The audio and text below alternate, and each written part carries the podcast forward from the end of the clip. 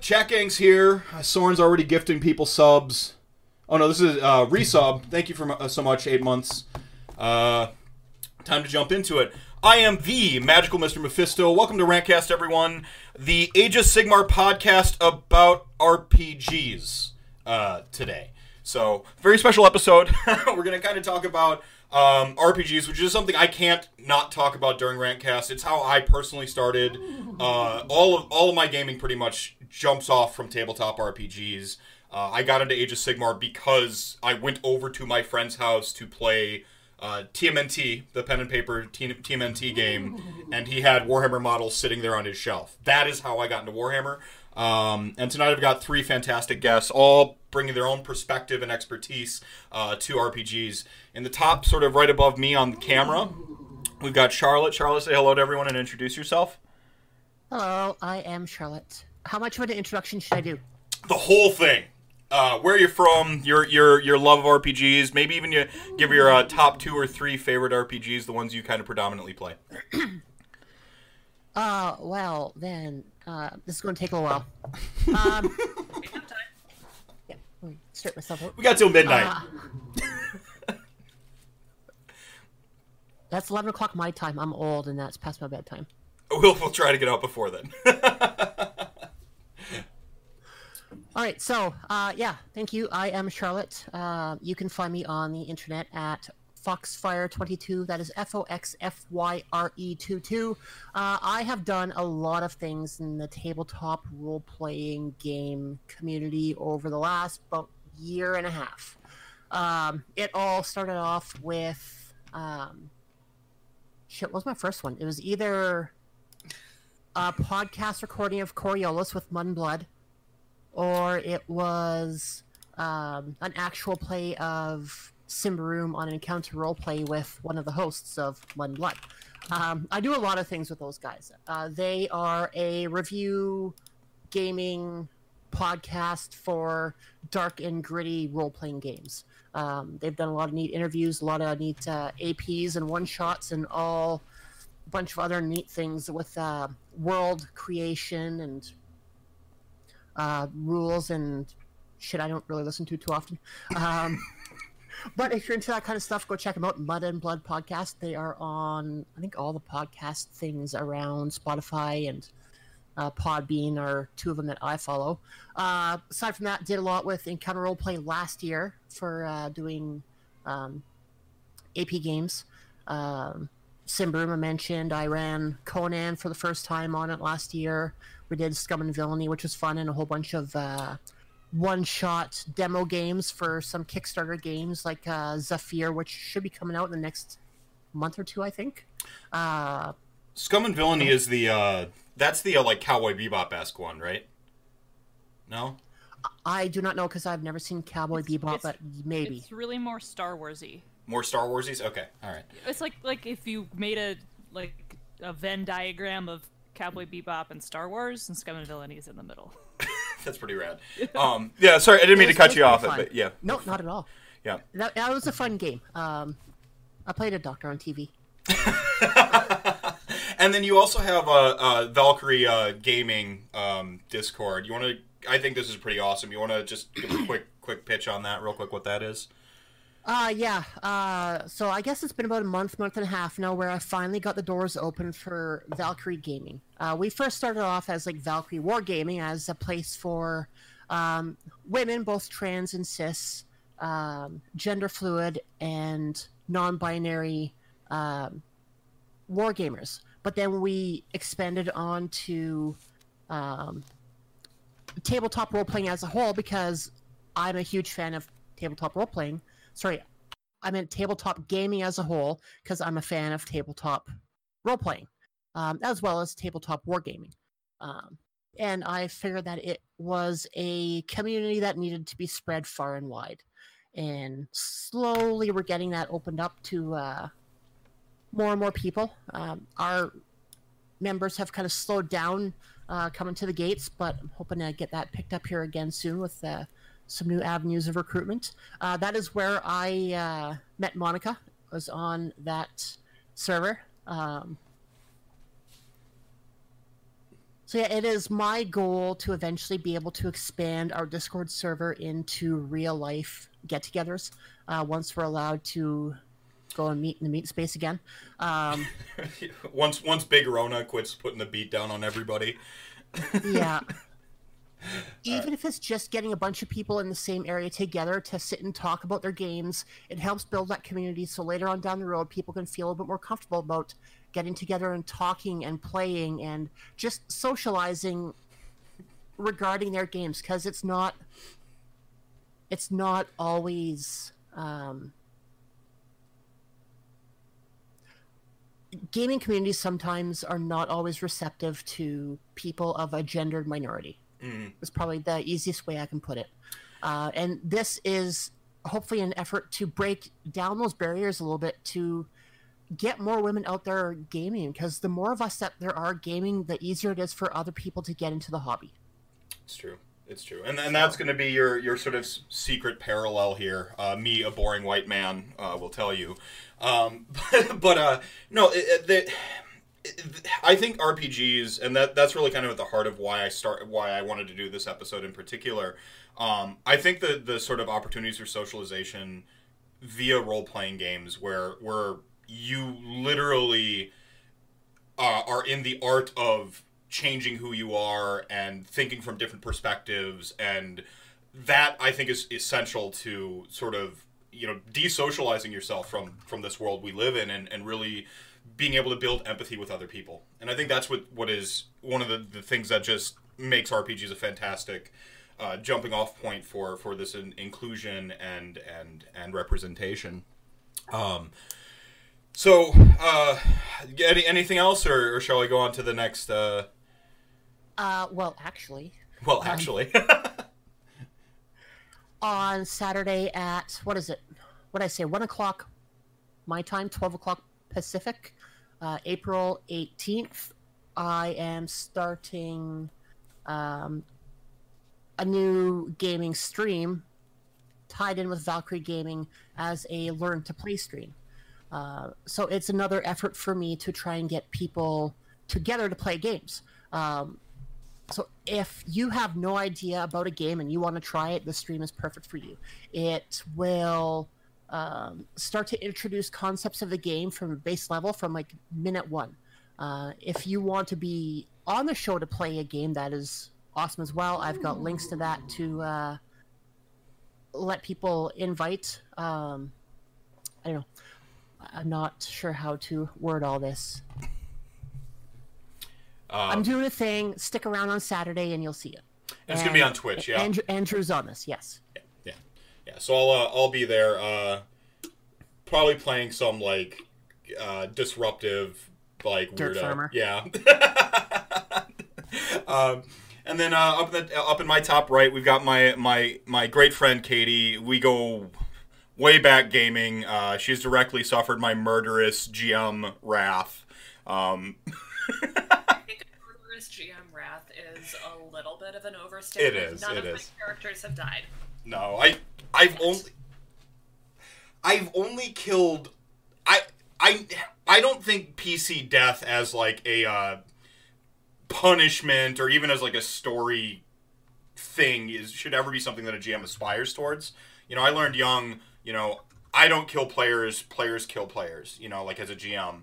Um, but no, why don't you take us through um I guess your your quick intro here and and you know your history with gaming, your your you know top RPGs and and uh, sort of what you what you do and Okay. where people can reach you.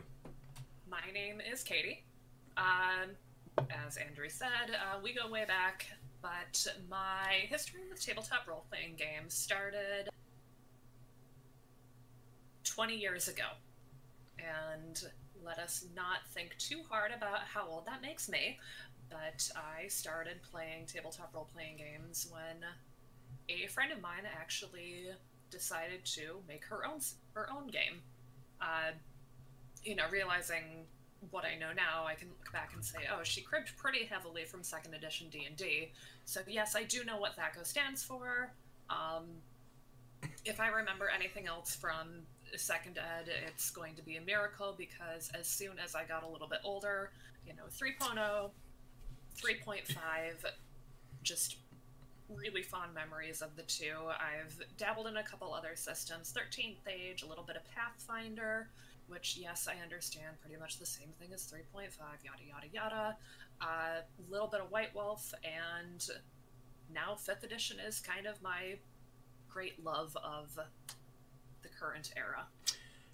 And that is kind of kind of what brings me here really because I started playing an Andrew's game, had a great time with it, and I don't know. Oh, yes, if you want to hear more of this awesome voice and this uh, somewhat offbeat sense of humor, you can find me. I participate in a podcast called Pick a Side Stupid. Uh, technically, the podcast is still going. There is going to be new episodes every Tuesday, and I am a regular writer and as well as competitor.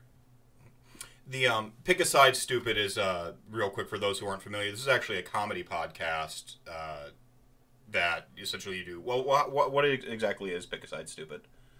Pick a side stupid is a comedic debate podcast where uh, every Friday evening, comedians from the Boston area get together and how do I describe this? It's uh, set up like the Lincoln Douglas debates, in which a question is posed to you. You have to take one side, your opponent takes the other. You get a minute to make the best argument you can, then a 30 second rebuttal, and our host is the only arbiter of who is the victor in each podcast, and there's a lot of booing. And if an evening goes by that we don't delve into either shaming somebody's kink or the literary works of Chuck Tingle, it's a miracle. this is this is often like you said comedians doing this so it's it's the humor is is, is ever present with a very uh, sort of structured form which is i think where, where that sort of uh, that juxtaposition is where you get a lot of humor it's halfway in between a stand-up comedy show and an improv show and neither pure stand-up comedians nor pure improv actors really want to associate themselves with it. So I think we're doing something right. and then uh, and then rounding out tonight's guests, uh, sort of off to the right here, I've got uh, Monica. Monica, why don't you uh, tell uh, Chat Gang about yourself? Get the wine Hey, present, Chat. I see. I do. Yeah. Hey, hey, chat gang. Uh, my name is Monica. Um, I am a writer, developer, and designer for um, Onyx Path Publications. Um, I've worked on uh, Exalted Third Edition. I've worked on Scion Second Edition. I've worked on Trinity Continuum. I've worked on uh, Vampire 20th Edition. I've worked on Vampire 5th Edition. I've worked on Vampire the Requiem. I've worked on Demon the Descent. I've worked on the New Hunter the Vigil. Uh, I worked on Deviant, the Renegades. Um, now I'm trying to remember all the other Chronicles of Darkness stuff I worked on. I worked on a lot of things, guys. Um, most notably, I am currently the mechanical developer um, on the team of developers for uh, Exalted Essence, which is the rules light version of Exalted Third Edition that is in process right now. Um, I don't know if any of you guys are fans of that or have, were excited by the press release that came out in December, but I'm one of the people in charge of that, so that's cool. Um, uh, I joined the Valkyrie Gaming group with Charlotte. Um, actually, thanks to a friend of mine who was like a friend of mine from the Malifaux community, and we're pretty used to being like the two women in any Malifaux chat. Who was like, "You have to join this. Here's a link," and I was like, "Fuck yeah, of course, of course, I'm in." uh, so that's been awesome hanging out with everybody there. Um, I'm also the uh, co-host of my podcast, Bonus Experience. Um, my other co-host and I are two queer women, uh, and we talk about game design, game writing, game running. Um, it's not an actual play show. Um, we do sometimes do interviews, but it's really just her and I talk for 30 minutes about some sort of not 101, like in-depth game design, game running, or game writing topic. Um, but it is also a comedy podcast, sort of. I don't, I don't know. Like, comedy sort of implies that we do bits, and we don't really do bits, but we are funny. I don't know how to describe it. It's Y'all- a humor podcast. Y'all are the the humor is ever present. The f bombs to punctuate like runs of thought i- i- are fantastic. Uh, the rolling gag with Margaret that just Yeah. like it took me a few episodes to figure out that Margaret was was really an ideal and not a not a human. Margaret is, a- is actually several people, okay. but Margaret, the, the concept of Margaret. Margaret is not real. Sorry, guys. She's an idea. Oh, She's fourth fake. wall. No.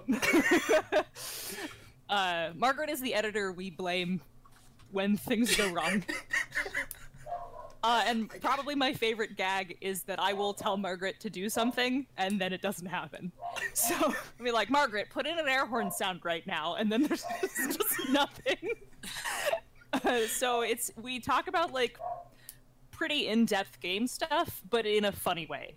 Yeah. Uh, so and the shows are um, they're about half an hour long because I didn't I didn't really want to do a show that like droned on forever. I thought that would be boring. So it's short, sweet, punchy, and like we focus real tightly on um, one particular topic, and then like kind of really get into the weeds about like technical stuff. Um, our, la- our the last episode we recorded, which is not out yet, was actually about character death.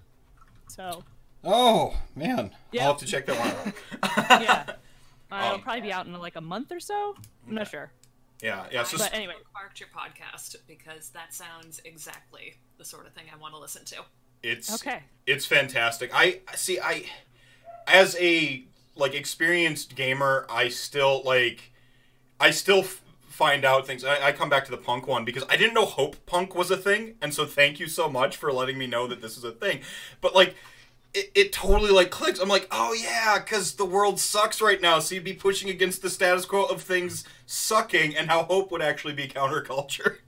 um, yeah, it was it, that was like a whole movement on Twitter. I think it was last year. Like between 2018 and 2019, like Hope Punk became like a thing, Mm-hmm. and then there was a lot of stuff, and then like the the, the idea of that was like a controversy, and that was why we talked about it. Yeah. Twitter informs a lot of what we do on on bonus experience because invariably I will hang out on Twitter. I will get mad at something I saw. I will text Ray, who's my co-host, and I will be like, "Ah, "Can you can you believe what people are saying on Twitter?" And then I turn it into an episode. Someone- like, that's, that's that's often what happens there. Someone was wrong on the internet. Get the studio ready. right? Yeah. Call Margaret. So I uh, to be mad with an audience.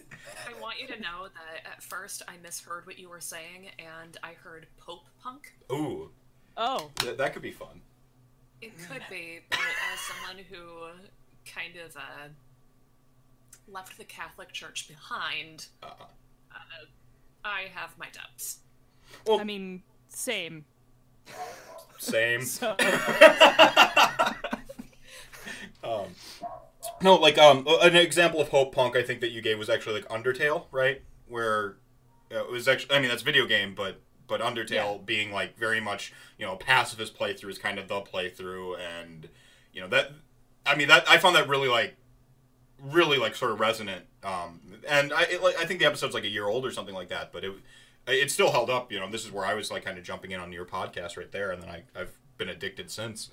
Um, but yeah, uh, speaking of of shows that that prattle on for really long amounts of time, welcome to Rantcast.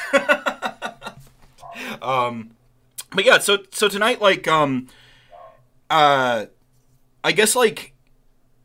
I, I just had one real quick question. Um, Exalted is that still like hinged to the White Wolf stuff, or did they branch out and like kind of like go off on their own? Because I haven't played what Exalted since what 2004 or five, like when it was kind of first coming out, and there was a I mean a big mix up going on with like White Wolf. They were coming out with a new World of Darkness, and and then and then I and then I I'm just now trying to get back into some White Wolf gaming. right. Do you- so short answer is yes. Do you want the long answer? Yes. Okay, so the Onyx Path broke off from White Wolf, but also licenses things from White Wolf, which is owned by Paradox, like the people that make Crusader Kings. Uh, so Onyx Path writes all the stuff for Exalted, which uses the same proprietary systems that White Wolf invented, but has to basically pitch books and have them approved by White Wolf, which is owned by Paradox. uh, so, like, Vampire 5th Edition is created by White Wolf, the imprint White Wolf. Uh, do I need to explain the idea of imprints and book publishing and stuff like that to people? I think that might be a little dry, Okay. but All right, we, I won't go there. Fine, but like, but the license, like OPP, basically licenses it. So I worked on a V5 book, even though it's owned by White Wolf. Does that make sense? yeah, I mean, it, it's, Yeah. it's So so yes, Exalted is still a White Wolf product, but it is produced by the people who work for the Onyx Path. Mhm. And, the, and Onyx Path owns the IP to Scion, to Trinity Continuum, um, Aeon, uh, Aberrant, um, and then a couple of unique, brand new titles, like they came from Beneath the Sea. Um, oh, Adventure with an exclamation point. So you have to say it like Seahawk from She-Ra. So go Adventure. Uh, and uh, yeah, so they own that, and so that has its own system, and it's pretty. It looks very similar to what you would be familiar with um, if you grew up playing White Wolf games, but it works pretty differently. Oh, and um, what was New World of Darkness became Chronicles of Darkness, uh, and a lot of those are going through a second edition revision, but that also still involves Onyx Path basically getting the licensing and the approval from White Wolf, owned by Paradox. So there you go. That's the long version. Wow. Yeah, man. What has changed in the world of darkness? See, I I, I quit playing since uh, basically around revised. Gehenna was Mm-hmm. was just coming. It was just they were just doing the Gehenna thing, kind of uh, wiping the slate slate clean and starting with the world of darkness stuff. Which now I guess like if I don't call it Chronicles of Darkness, then like a bunch an angry mob shows up and like throw me in the I back don't know of if an it. angry mob is gonna show up, but it's technically more correct. I yeah. The best kind of The best kind of correct. Yeah, right, right. And Ka- Katie, it looked like you had a you were kind of hanging on to a thought there about Exalted, um, before Monica got into it there. No. Um, no. Exalted is actually one of the White Wolf properties that I've never played, and I don't know if it's just me and my horrifically bad luck, but I have not had good experiences with White Wolf games. Hmm.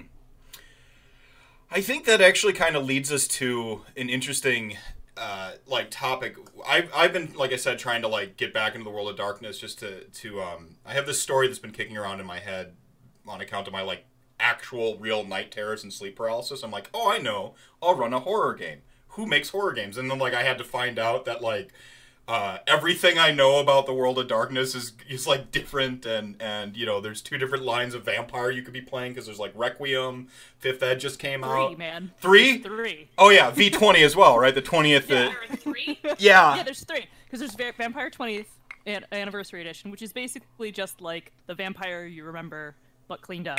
And then there's Vampire the Requiem, which is the Chronicles of Darkness version. And then there's Vampire 5th Edition. No, I I There's had. I had to I've do. worked on all of them. That's fantastic. No, I actually, actually, it was your chat that I asked about. Like, okay, I'm thinking about running vampire, uh, and then uh, like, where do I even begin? And like, uh, I th- your uh, Terry, I believe it was, it was like it sent some links, and you sent some links, and then I did a bunch of research for like about a week, and, and I think I've narrowed it down to fifth edition. But but over the course of looking into it, I, I, I one of the things I thought that was immediately awesome. This ties into what you were kind of mentioning, uh, Katie, is the the bad experiences. Uh, one thing I loved about Vampire Fifth Edition is they have essentially codified game themes on the character sheet.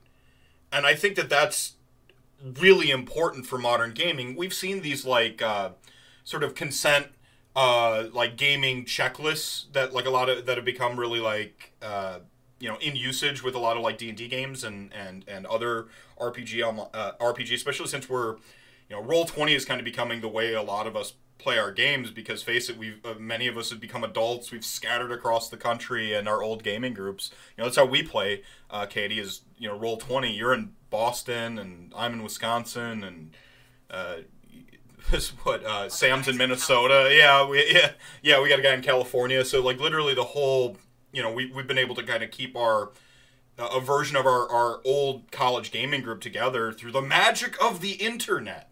Um, but I think that there is sort of this changing of the guard, this this this sort of new culture uh, in RPGs. Notably, uh, because they're so popular now, I don't even think we can claim RPGs as nerd anymore. I think they're they're just pop culture, and I specifically blame Critical Role and a little bit of Stranger Things.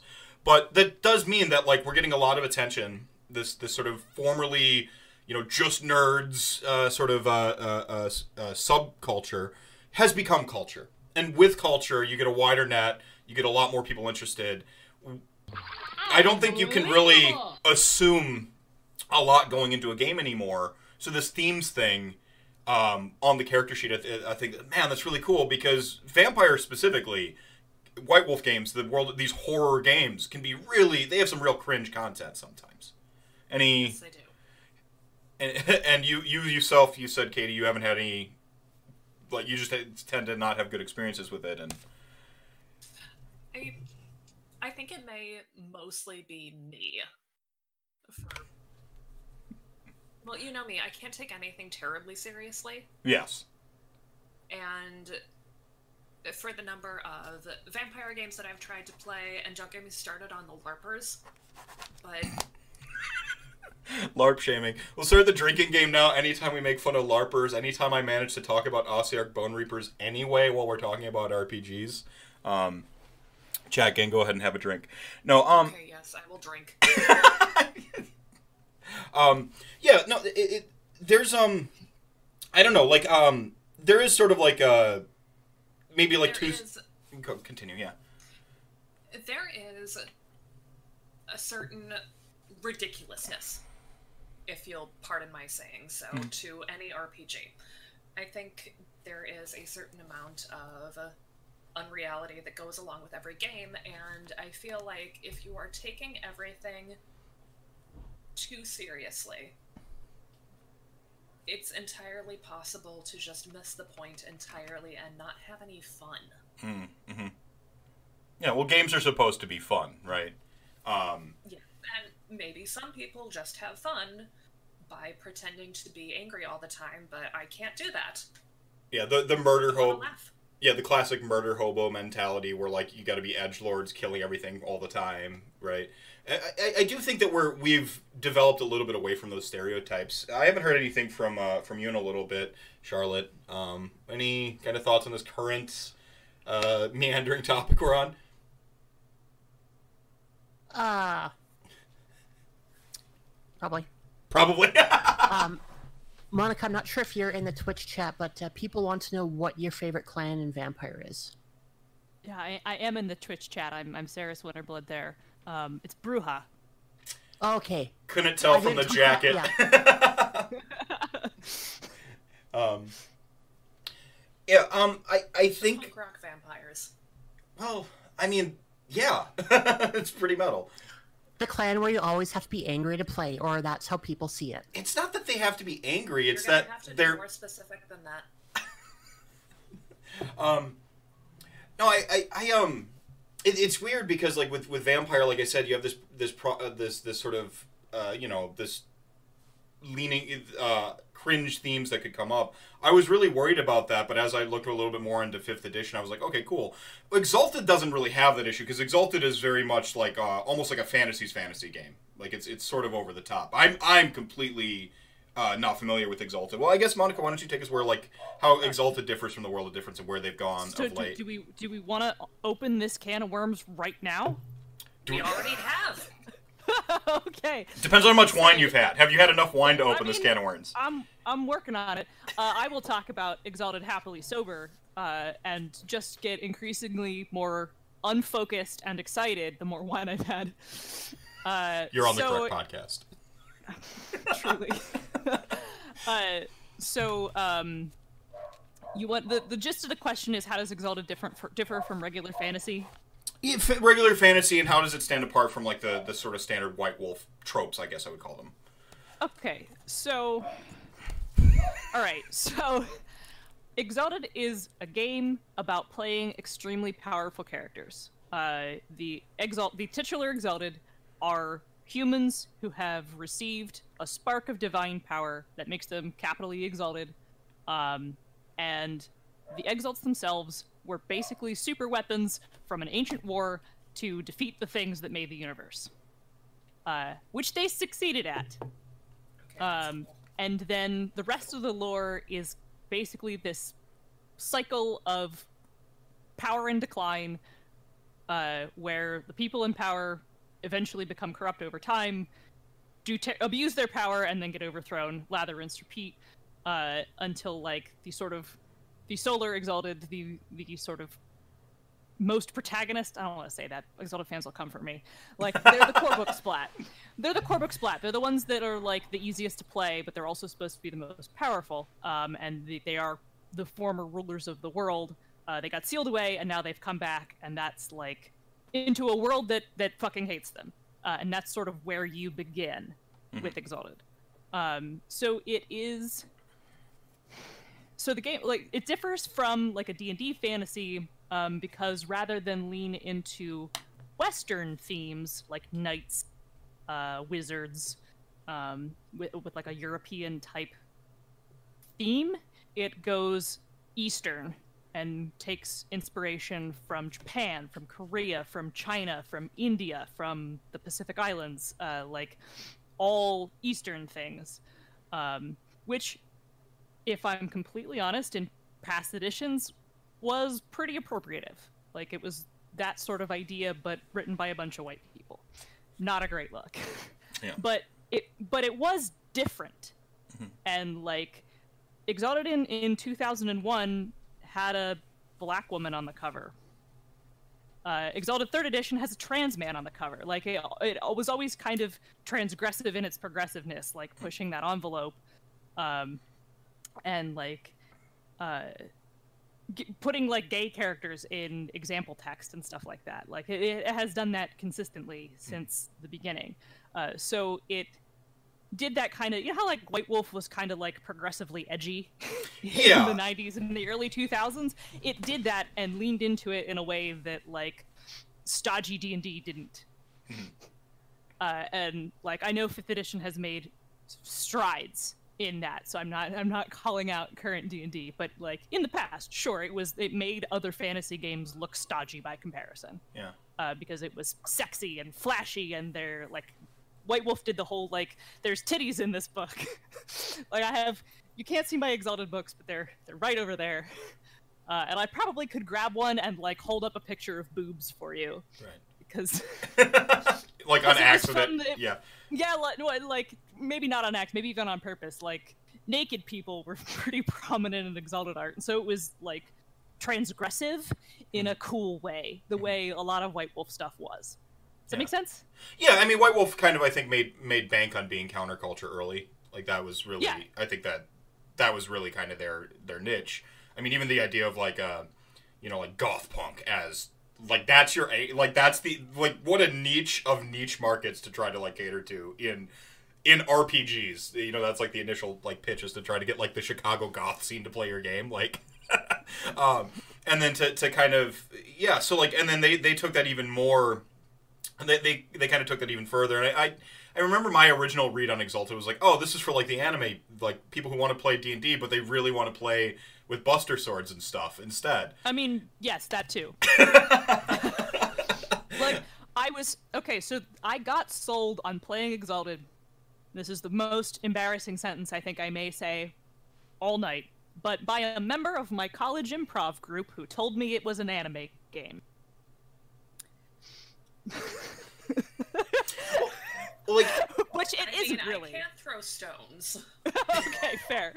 um, all my games devolve into like into uh, my influences, which are like you know like weird like lit nerd stuff, and then like all of the anime and video games that I've all ever consumed. So. Uh, the the game Yeah, I want you to know that every time you devolve into some kind of anime sidetrack, I am sitting in the corner looking at my dice and thinking, God damn it. why why watch some of this shit. Oh man, like the last adventure, the last campaign was really heavily inspired by Xenogears, and like, uh, yeah, so like, there's literally like god weapons hiding under the planet, and I blew up two moons and killed two gods over the course of one whole game. I should say, shouldn't say I did. The party killed one of them. um, but they always go like really big. One of the struggles I'm currently having with our game, Katie, is that like I didn't jump the shark early enough, and so now I'm like I've been playing this like trying to like run a straight, like a, a straight game, like be really fantasy and like straightforward, and I'm like I, like I can't, I don't know, I'm out of my depth, man. I need to blow up like a moon, something to get this campaign back on track. Okay, um, we can talk more about that later. yeah, okay. But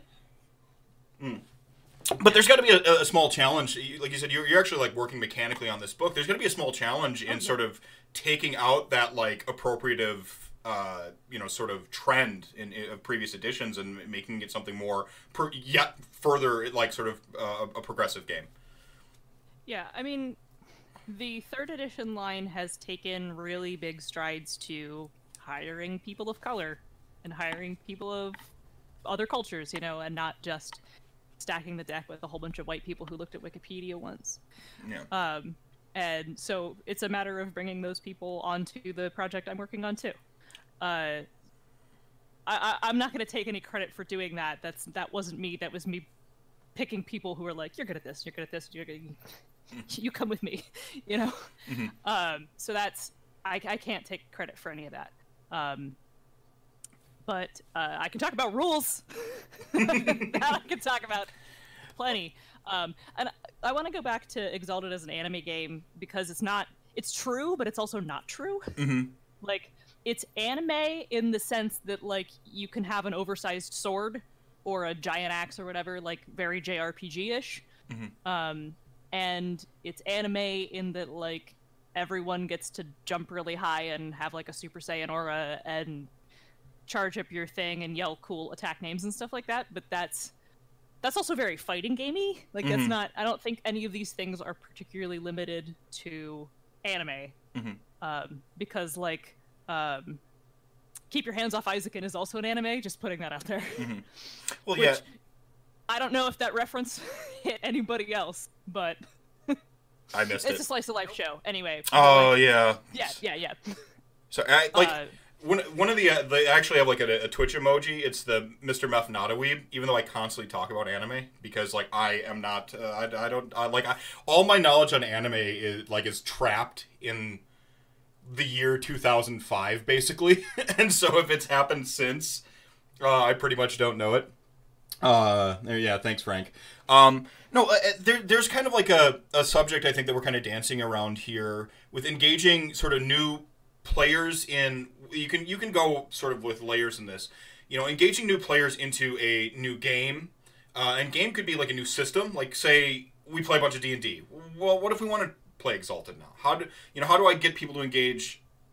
Like in Exalted, what if they're brand new players to RPGs in general? Um, you're actually uh, Charlotte. You're actually like kind of running this sort of new player focused stream uh, this coming weekend. So maybe you can like uh, sort of uh, lead off on this one with like how you know what challenges are like getting people to engage on a and take it in any direction you want. Game can mean your game, your campaign, or we can mean system, you know, setting, etc. Uh, I don't know. I find the hardest part of getting people interested in playing them is getting them interested in playing them. Mm-hmm. People have. I feel that people have a preconception going into role playing games. Either they know what they are or they don't, and if they don't, many of them aren't too keen on checking it out because once upon a time it was for the geeks and the nerds. But like you said earlier, with shows like Critical Role and LA by Night, um, it has brought more people into the hobby, um, which in the end for any kind of community is better when there's more. Um, but I do notice that in a lot of groups, you have people who get stuck on a single system, a single game. Mm-hmm. And it is the most popular and well known game out there right now. And it is my job to try and chip those people away and get them into other games. Because one game you'll never see on my stream is Dungeons and Dragons, because there are so many other streams that cater to that. You'll see me running stuff like Warhammer Fantasy Roleplay, Wrath and Glory, which just came out today, Soulbound, which we're due to see in about three weeks from now. Um, like I, I'm big into the Warhammer stuff. Uh, so the Warhammer role playing games, the three of them that are out there now, are they're huge for me. It's it's neat to see them all coming out, especially uh, Soulbound. Like you and I are part of the playtest, so we've seen how this game works, and it is phenomenal. Like I love everything about it that I've seen so far. I, uh, without uh, mindful of an NDA, I think it's a great bridge game. And uh, like when you, when you make a game, I, I think this is asked and answered right at this point. But you want bridges to your game, you know, from other places. So we want as many bridges built away from D and D as possible these days. Like getting people to go, okay, I, you know what that is because you saw Stranger Things and ha ha ha Demogorgons, and then maybe you checked out a few episodes of like Critical Role. Well, now come play this game that's going to be familiar, but it's going to offer something a little different. Um, Yeah, you anybody, well I don't want to say anybody, but there's many people who are in our for lack of a better term, our nerd culture that know what Warhammer is. So they've heard about it, they may have seen the stuff in their gaming stores. It's an easier sell than some of the other ones. Uh, and like Monica was talking about Exalted, um, when you're talking about the Solar Exalted, when you're given an explanation of what they are, I see Stormcast. Yeah. mm, Except that people like Stormcast. like in setting, people like Stormcast. yeah. Mostly, Yeah. yeah. Okay. Okay. Um, Okay. okay. Yeah, go back to the Exalted thing for a second. Uh, that was one of my first uh, RPGs I played, and the first time I played it was when we were uh, in. Uh, we were waiting for course for our trades course in the army. So after basic training, while we're waiting for our next course to start, one of the guys there had his Exalted books. So like I've got a copy of Exalted First Edition upstairs right now, and that was coming on the heels of me spending a hell of a lot of time on uh, Vampire uh, Revised Edition. Uh, and like those books right now are stacking up my monitor, probably about half a foot. Um, so like the whole White Wolf vampire thing is uh, a warm moment from my past. Uh, like I was telling people in the chat there, um, Lore by Night is a pretty wicked podcast to check out for a lot of uh, vampire lore over the ages. Uh, he goes through a lot of the history of the different clans and uh, sects and whatnot, and Toreador forever. Um, Oh man, I don't. I, I don't think I can say which which clan I like, um, or I'll maybe get like I'll lose all my viewers right now. Malkavian, Malkavian, Malkavian. nothing wrong with that. You know what? That was probably my first clan that I enjoyed. And then it was Ravnos, and then Toreador with with a slash of uh, Daughters of Cacophony, I, I depending on how you pronounce it. I also like Tzimisce, uh, but like they're Sabbat and I hate Sabbat. Like they're just.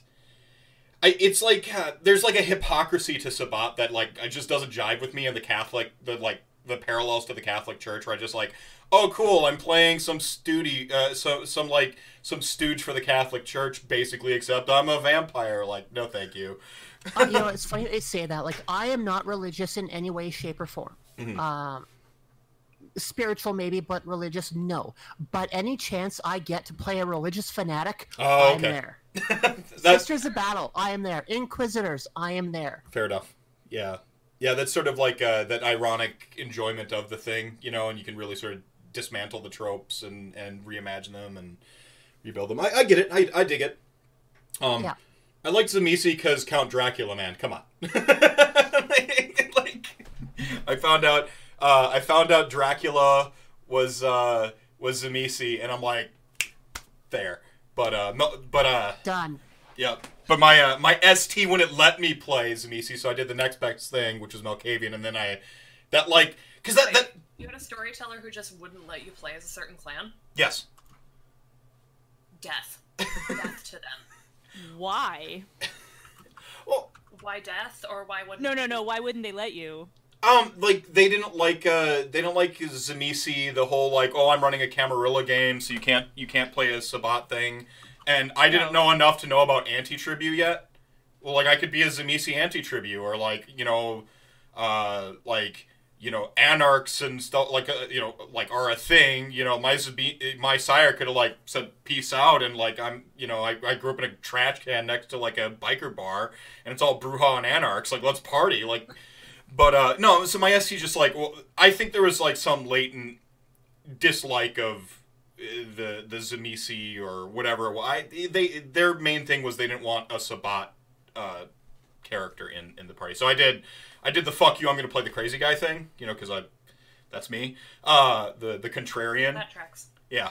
Um, and and then from there, I really really loved that like the sort of uh, the the nuance that I was able to to not realize I like I could unlock with Malkavian. So I had a character named Nails, um, because he, he didn't remember his like real name, and I, you know, it wasn't just the like the weird, like I'm crazy and random, you know, like that guy. It was really this drawing on my like insomnia and um, you know how I sort of like feel like every now and then I like slip into uh, just a different reality when I'm I've gone sleep deprived for too long, and so I really played up that and, and drew from what I knew and, and had a lot of I had a blast, and that's why Malkavian like kind of rose to the top from there. But I've always had that like, yo man, Dracula.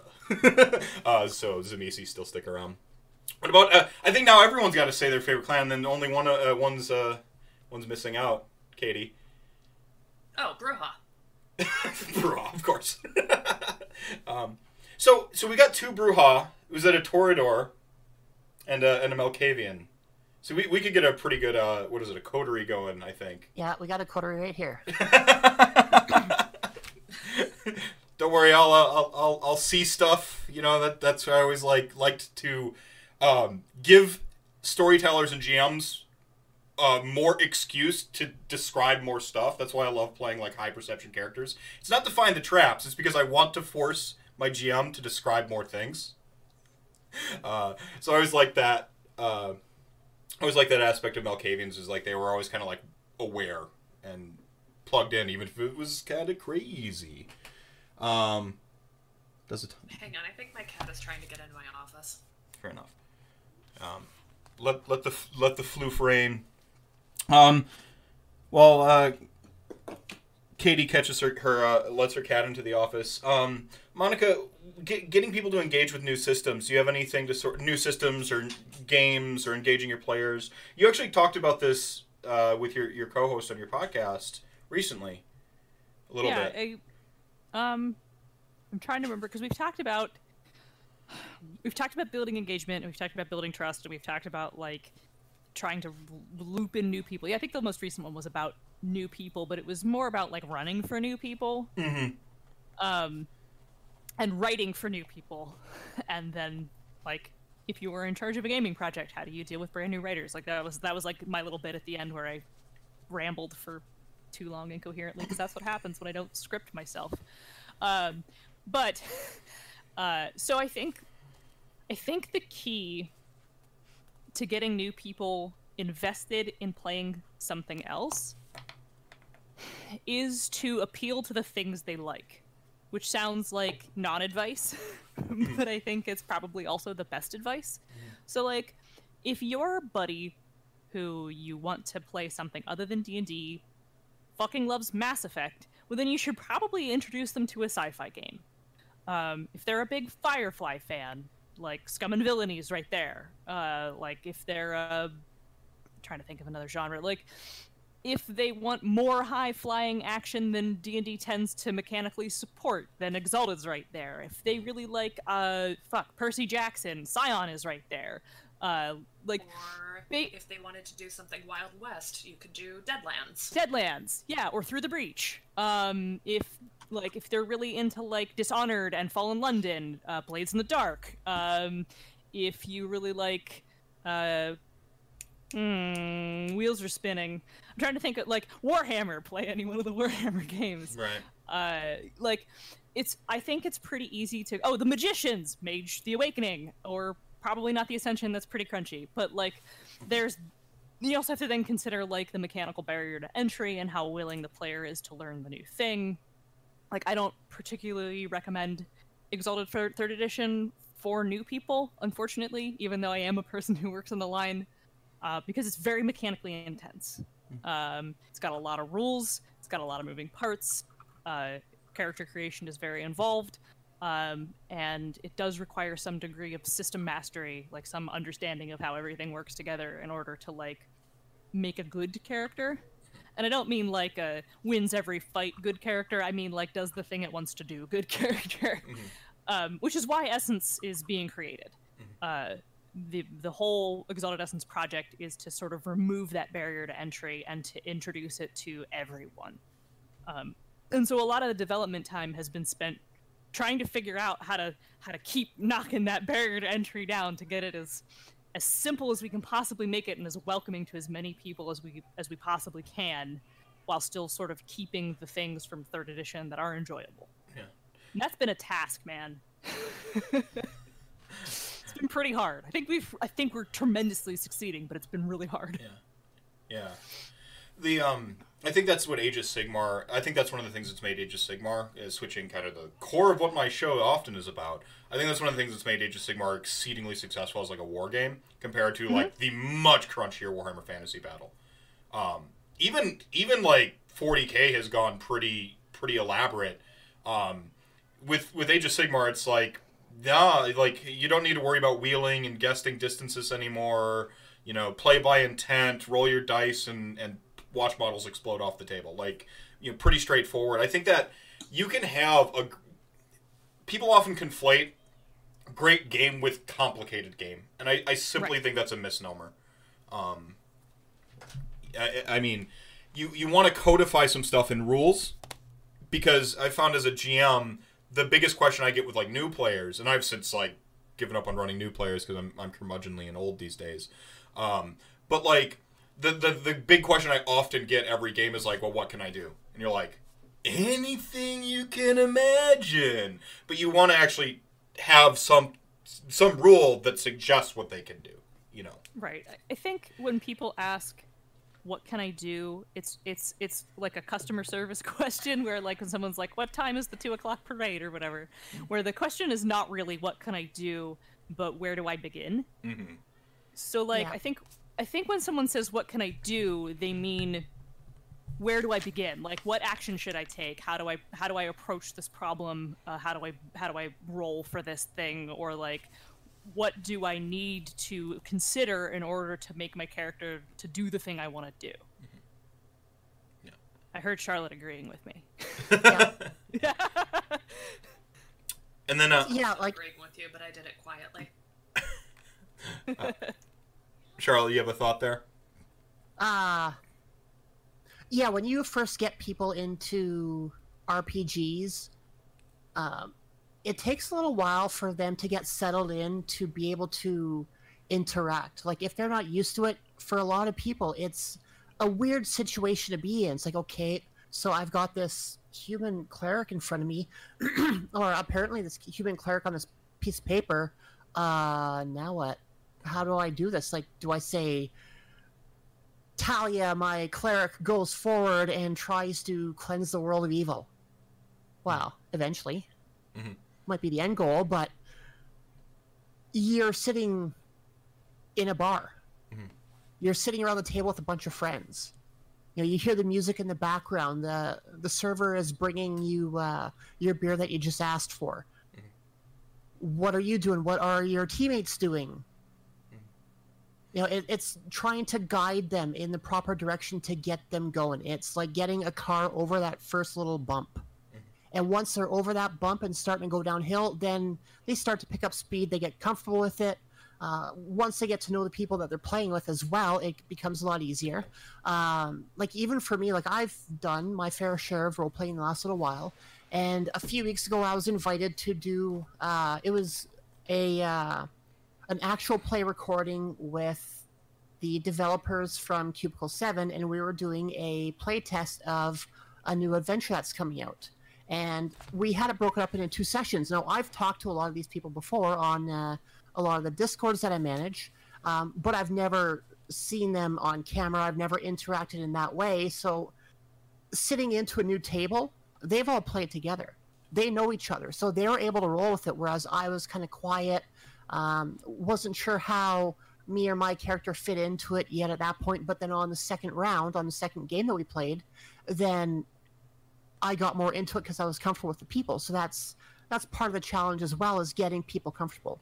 And honestly, that's where I think a zero session is super important because you're not under any pressure at that point to play the game. You're there to learn the game. You're there to set the boundaries for you and the people that you play with, and get your characters sorted out and your group concept, which for me I think is a huge part of the gaming experience as well. How does my character fit in with everybody else? How do we work together? Do we have one little murder hobo who's off on the side here who just wants to stab and pillage everything that they can find while this other person is trying to save the world? right? Your your characters right at the very start are um, worlds apart, and getting them to work together sometimes might not always work to be able to have a functional party. But if you go down saying, okay, so what is your, where do you think your characters fit as a group? Are you a band of mercenaries? Are you outlaws? Are you uh, Doctors Without Borders? What is your goal? What what brought you together? And once you're able to say what brought you together, you're able to work together to create characters that work as a group. You may have some issues between the group, but that's just normal for anything else. But you're not one person's here, one person's there. You're more closer to the center. So when you have that discussion going into a game, anybody who's new to the group or new to the system has a chance to to settle in and start talking to the people that they're going to be spending three hours a week for the next year around a table. Right. I Um, just kind of went off. I hope that answered the No, no, that's really great, Katie. Um, you um from from your perspective, how do you like how do how do you get in like engaged with a game? Like what what is it? You know what's yeah. Sorry. Oh boy. Um, this might be a slightly different perspective on this, but for me, the easiest way to engage with a game is to trust that it's going to tell a good story. So story. Yep. There has to be a story there, and I have to have, you know, some amount of agency over my character. Oh, this is gonna sound really pretentious, and you can boo me off the stream if you like, but for me, role playing is all about building the character. And as a writer, a lot of what I do is just okay, what is my character going to do? How is she going to react to X, Y, and Z? And I know I'm kind of preaching to the choir because you've seen me do all of this in the games that you've run, but Well, Tess is uh, your your assassin Tessana Penhallow is is one of like in my experience as a as a GM is one of my favorite one of my absolute favorite characters because you know that collective storytelling experience you know is that's why I I like I write you know my little fiction and books yada yada yada something that D and that that D and D and Exalted and and Warhammer Fantasy role playing game and all these these games we've been talking about do one of the things that they really do that other forms of art I, I don't think replicate well is that that that back and forth. I mean, yeah, improv acting to, to an extent, but that like collective storytelling experience, that shared experience of a story together, you know, often I think people forget that the game master is a player as well. And game masters, you do yourself a lot of justice, or storytellers, or you know, DMs, whatever you want to, your vernacular is. You do yourself a lot more justice if you thought of yourself as a player as well, because you're not lording over the table, you know, dice in one hand and story in the other, and you know, you're sitting at the table with your group sharing this experience you know the the best plot lines that came out of out of any of my games are often character driven ones i have my my story but it'll always be me kind of having to recalibrate speaking of mass effect calibrations uh it'll always be me Have... are you seeing the Garrus in the background? Or... i i can't get over the pinkie pie and spike man Oh shit. um, but yeah, um, that that like sort of recalibrating and and and like riffing off of each other is really what I kind of like live for, and that's when you, what you're talking about that going in that that character mentality, that character build mentality, that gives everybody at the table, every player, um, ways to engage each other, which is really what it's about for me. So, but we actually, uh, Basically, yeah, go on. I guess what I'm saying is I would play anything if I knew and trusted the people I was playing with. And that's and that's where. Speaking of which, Go on. Yeah. I have Tales of Equestria. yeah, I want to do this. I want to run a Tales of Equestria one shot. I have some more research to do, and I, I've it. actually brought that up about running that on my Learn to Play stream in the future. There's a. I I think y'all should exchange information because that that could be a lot of fun. Um, Yes, we should. Would you drop me an invite to your Discord server so I can get in on this? Darren writes. Um, yeah, just to steal that for a second, um, a lot of the games that I love to play are dark and gritty games, and I figured if I'm going to tr- if I'm going to try and learn games and teach people games and be able to have people learn from the streams and the recordings, being able to run games for younger audiences, I think is it needs to happen a lot of times, depending on your group, when you bring up My Little Pony RPG, it is not meant with a lot of, uh, ooh, uh, I want to try that. uh, I think it's important to be willing to take chances, and there are RPG systems that are devoted entirely to, you know, cartoony concepts. There's Toon, there's uh, BESM, which I only just figured out a couple weeks ago stands for Big Eye, Small Mouth. yeah, that was like I that. have, Yeah, I go have a ahead. history with BESM, which is actually an anime game. But anyway, carry on. it is actually an anime game and just the over the top the the no real death to it the bright colors i think there's i think there's something there i think especially you know the world right now is a really uncertain place and i think if we can all just take a step back and play something that's just going to be brightly colored maybe a little sugary, but just fun and Oh, happy. I think there's, I think there's a lot of value in that, and especially now. I agree. I agree. I think there's a lot of value in RPGs right now. I, I can't play Age of Sigmar currently. You know, we've skipped a couple tournaments, so I've really been reconnecting myself with with RPGs and and uh, trying to find my passion for telling for for telling and engaging with the story again and and and all my players again. And as soon as this move is over, I, I promise we'll pick back up, Katie. um, no, you, you I will hold you to that. my bad. going through going through RPG withdrawal, like I'm starting to get the like the shakes and stuff. It's not good. It's, it's not good. Um, My dice tower is getting dusty. my bad. no, there's like I, I like the um, I like the the looking for something bright. I think there's a uh, you know the best stories have a gradient on either side. Um, you know you're gonna have that like the you know the bright colors and the darker tones, and that's really where you're gonna that juxtaposition is how you're gonna I think get something really meaningful. But sometimes games should be fun. Just having fun with RPGs. Um, the uh, what is it? Dungeons and Discords episode of My Little Pony is is basically. Everyone get that reference? Um, the Dungeons and Discord episode is is really just that is engagement. The episode because Discord, this villainous character, doesn't want to play doesn't want to play the RPG Spike's RPG, and Because he thinks it's for nerds. Right.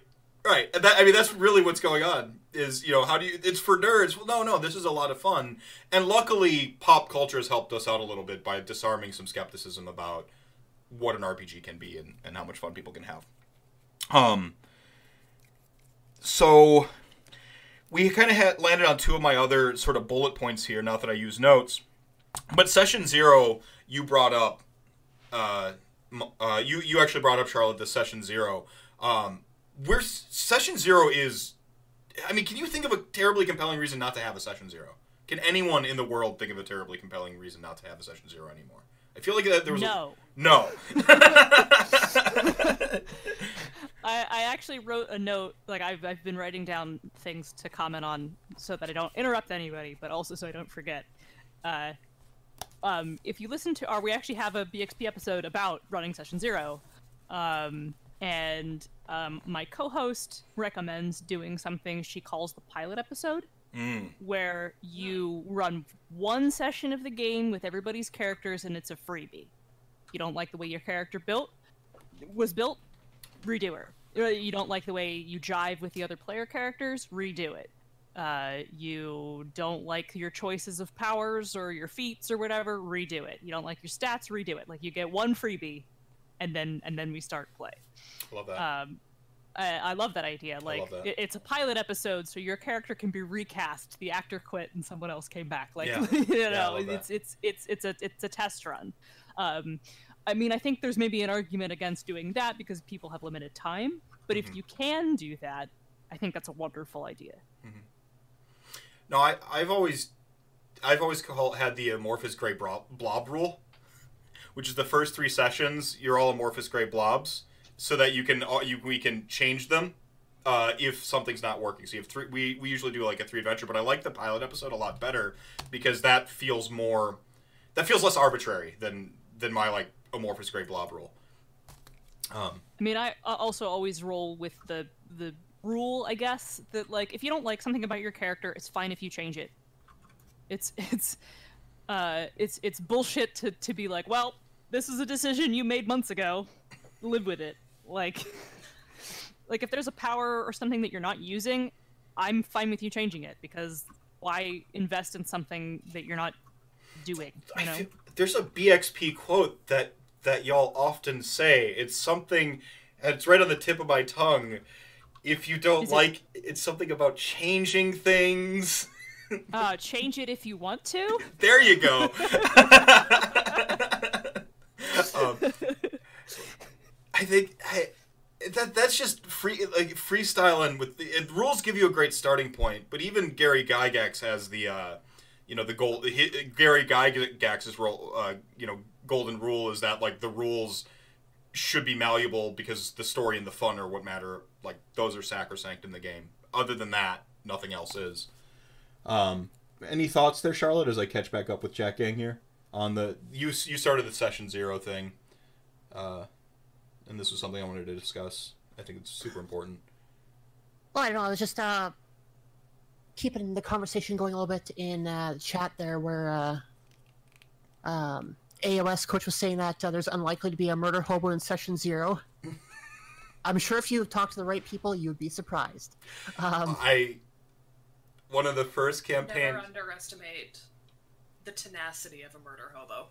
there's I mean there can be a lot of fun with a murder hobo campaign if during your session 0 you establish it's just 5 it's just 5 people who want to be murder hobos and then you just you do a monster of the you, you like me my you know my lofty GM notes go out the window I I rewrite it as a monster of the week campaign that waves like waves to my story going on beside the town that they're routing and stuff like that. You can have a lot of fun, but that's the importance of the session zero. Get everyone on the same page.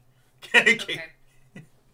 this this might be my inner snobbery coming out. If you want to be a murder hobo, play a video game. Ooh. I'm applauding you for that. Oh, thank you. Hot I mean, take. I'm also a, 'Cause I I'm also a snob, so Someone who works in the industry, a snob about uh, about RPGs, please tell me more. No. I, mean, I have I have some pretty in-depth thoughts about why people murder hobo and stuff like that too, Mm. Uh, which I have flagged on my notes as trust. So like, I think I think you can wean people off of the idea of being a murder hobo by engagement and trust, um, Mm. because people want to just go from place to place, killing and looting, because they do not trust the GM to give them something to engage with meaningfully Hmm. uh, like a lot of people this the the murder hobo thing is often a very reactionary response to uh, an antagonistic gm who will like kill your horse if you leave it parked outside the dungeon or like murders your parents if you know whatever like kills off people that matter to the player's characters Let's and all that kind of stuff No RPG character ever has living parents. unless they're a plot point i've done that a few times uh, So am I. T- yeah, Te- yeah. Tess had parents, yeah.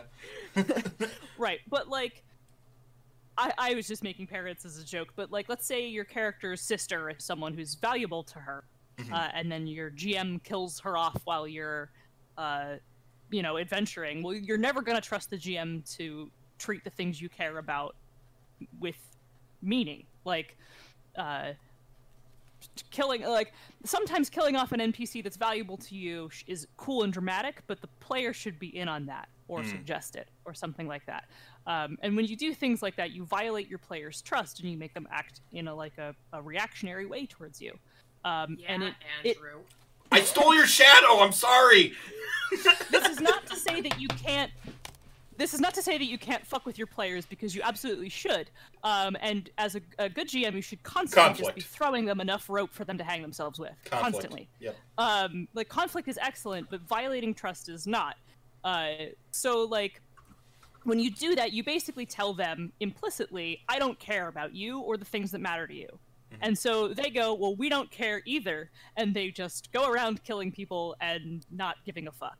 So like i think building a trusting relationship between yourself and your players and going okay then because once that's established you can then go okay get into this mess because you know i'm not gonna fuck you in any way you don't want to while you try to get out of it Consent is important. consent is important Right. and I, I, I mean, fuck you in the like plot fuckery kind of way. I just felt Uh, you know, if you want to include sexual content at your table, that's up to you, but Well, it this- should always be consensual. It should be consensual, and this is another thing you can establish with a session zero. This is where the the, Right. the theme checklist. I mean, get what you know as that session zero when you get the party dynamic, which is something that that that Charlotte brought up. I thought was really cool. Is is is you know why are you going to be a group? Having that in mind, uh, you know a lot of the you know the you all meet in a bar sort of thing. There can be some fun there, but like being like y'all already met in a bar. You're adventuring now. Why are you adventuring now? You know, starting with that. I mean, that's even from from screenwriting and and and script writing and, and novel writing. Start the scene as late as possible. You know, you know, get in late, Yeah. get out early. I mean, you're doing that that good storytelling tenet with the actual party dynamic. You're going, why are you together? And we're just going to start with that. I think that's really cool. That that builds the trust. Everyone is on the same page with what they want. You know, maybe someone wants a political intrigue style game, and you're like, ah, yeah, sorry, this is the uh, you fight robot mountains uh, campaign. you know, oops, I made my political intrigue character. um, you know, you want to you want to be upfront with some of that. I don't think any any GM is such a clever storyteller that that like you have to hold all the cards to the vest and you won't be able to tell a compelling story without like being like hey this is going to be the one where you know a god wakes up that's what the campaign's about and it's going to it's going to be a big deal when that god wakes up and we're going to go in some crazy you know epic level type stuff or whatever you however you want to pitch it right? Being upfront with that uh, from the storyteller the the, the uh, you know the the gm side of it helping your players all kind of engage and connect early that's building trust. Um, and just kind of the other side of the coin i think i- to, to your point monica um, some players if they don't trust you and think you're just going to kill their you know their their you know support character the things that matter to them they never form bonds that they care about either in the game you know they're not they're not they're just not going to oh if you're just going to like ruin everything they're going to only have that surface level level enjoyment and you want the, to to build a something deeper I mean, I think there's also value in just playing a dungeon crawl if that's what you want to do. Yeah. Like someone in the chat suggested play Space Marines kicking alien ass. I, I'm down for that. That's that game. Like Yeah. a dungeon crawl is that game. Uh, Space Marines just destroying the Xenos is that game. Like that's not really murder hoboing. That's playing that game that you've established. And those are Hang both gotta games I would play. What's up? Sorry. He said Torchlight, and now I need to check something. Oh yeah. yeah torchlight i think it's i think it's called torchlight is uh oh man yeah what's the RP Diablo like. No, no, no. I'm, I'm forgetting. I'm forgetting the name of it. Andrew. If Andrew Yells were here, he'd he'd he'd he'd uh, uh, Lightbringer, Torchbringer. It's an RPG. It's it's pure dungeon Oh, crawl. Torchbearer. Torchbearer. Yeah, pure, pure, pure uh, dungeon crawl RPG. Um, you have like a light source mechanic that like it's just like if you really want the brass tacks of just a pure mechanical dungeon crawl, like there's a game for you. You know, there, there's nothing wrong with that. The- um, so I, I was playing like a classic D and D game as a dungeon crawl is fine. Like I think that's also well, let's tie that right back into session zero because if you're if you're setting up session zero, you're getting everyone at the table. You're going to roll up characters and you're going to tell people this is a dungeon crawl. right? Like so the expectation setting expectations is another thing we talk about on BXP a lot. So like the expectation is set that this is going to be a game about killing monsters and getting loot. Period. And that's fine. Like I'm not ragging on that as a game style. That may not be something that other people enjoy. Um, or a game that you want to buy into. So if you show up at the session zero and the DM is like, "This is gonna be a dungeon crawl. We're gonna kill monsters and get loot," and you're kind of like, "I'm not into that. Maybe I won't play this time." Then then you you are informed and you can back out instead of building like a po- political intrigue character and then realizing that there's going to be no politics in this game. Daston Brandt, uh, my kingmaker through politics character that will never be. Um, um, yeah. My chair just broke. Oh no, it's horrible. um, Are yeah, you okay? Yeah, I'm okay. you're okay. Okay. Oh, oh man, that sucks. Um, rip. uh, See, I just I, I couldn't help but kill the companion character. The evil GM just it it that will is going to do what it must, and in this case, the chair had to die. yeah, I'm sorry. I know. Not that bad. I like to joke that I'm an evil GM, but I'm actually like a really. I think I'm a pretty uh, pretty pretty okay. You're fairly benevolent, Okay. but Right. No, no, no. We got to I'm still ABB. ABB. Always be on brand. I'm evil. um. No. What was it? The stolen shadow? Yeah. Yeah. That was that was like Stolen four. Shadow. yeah. Don't hold that one against me forever. I know. I know. I uh, I stole her assassin's shadow. It was uh. like um, like like some Peter Pan shit. Or yeah, like pretty much. Yeah, that you need- yeah, yeah. In Final Fantasy, Very dark Peter Pan. in in uh, Final Fantasy uh, Tactics, there's an ability called Shadow Stitch, and and uh, they were fighting this this uh, not fighting. There was this uh, this character who was essentially this. Um, if you ever saw Reboot Hexadecimal, um, if you could imagine Hexadecimal, the like spider goddess who could like stitch shadows and and like craft and stuff like that. She uh she dealt a lot with like shadow magic and stuff like that. She uh she she stole Tessa's shadow. It it was uh paralysis effect temporarily, but Tess, uh, a character of just supreme will, was able to like uh, break it uh, eventually, and she never got her shadow back, but she did gain bonuses to stealth because her shadow couldn't give her away. I mean, I mean, you're you're you're ribbing him, but it, it actually sounds like something Oh, that yeah. was pretty, uh, but that was pretty memorable. It so I wouldn't exactly yeah. call that betraying trust. No, but I am going to give him a hard time about it for the rest of ever. Yeah, I mean, that's legit. I deserve fine. it. I, I do deserve it. I do deserve it. Or it's like um the like I, I had a bad habit of like killing mounts, but not not on purpose. So we're talking about this trust thing, and I think like you know GMs make mistakes. I, I think that's a you know this this is something that that that GMs need to own. By the way, uh, sincerity can go a long way when you're when you're trying to maintain trust at your table.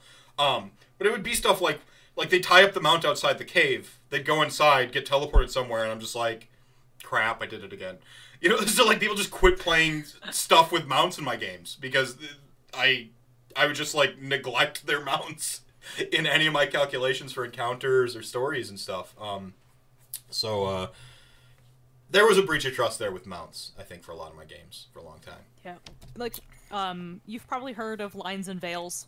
Mm. Uh, and and that idea. Do you think I should explain it for chat? Uh, gang? uh, Chat gang might may not know. They, they tend to Okay, tune uh, in for AO, AOS content. Sure. I'll, I'll explain it to chat gang because it's pretty simple. Uh, it's not as weird or dry as explaining um, publishing in prints. So, uh, uh, so uh, um, a, a line and a veil are basically things that you step forward usually during your session zero of things that um, are either going to not appear at all in this game or are going to be like behind the curtain. They exist, but we're not going to ever show them directly.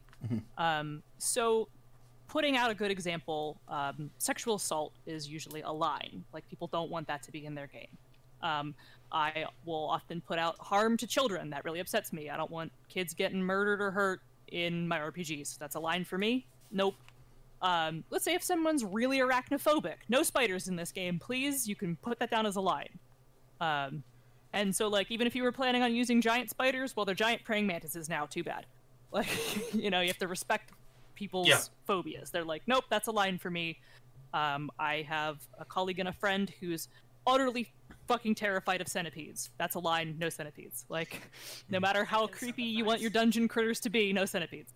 Um, and one of the things that often comes up when I do this with my group is no harm to pet animals or mount animals. So, like, putting that, doing a line in Veil and being like, nope, I don't want my horse to ever get hurt. Like, it's plot immune. and saying that up front is good so that you don't accidentally violate trust because you don't really think the horse getting hurt is a big deal, but someone who really cares about that animal does. You don't want to betray you anybody. Like, Right. and some people really care about that, and you you want to give them a chance to say that. Um, veils are things like I'm always okay with characters getting busy.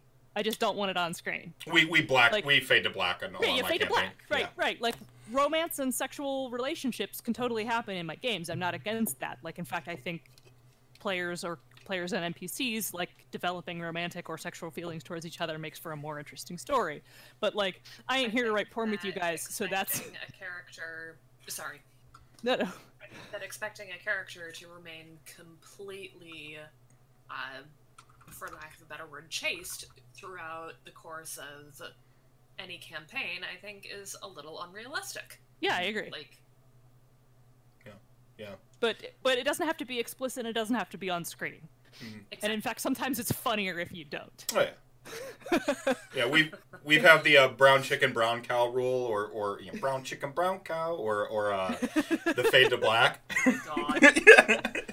so so like you that's where we make you know the the fun uh, the funny the humor comes in like yeah the brown chicken brown cow happens like and you just and you move on.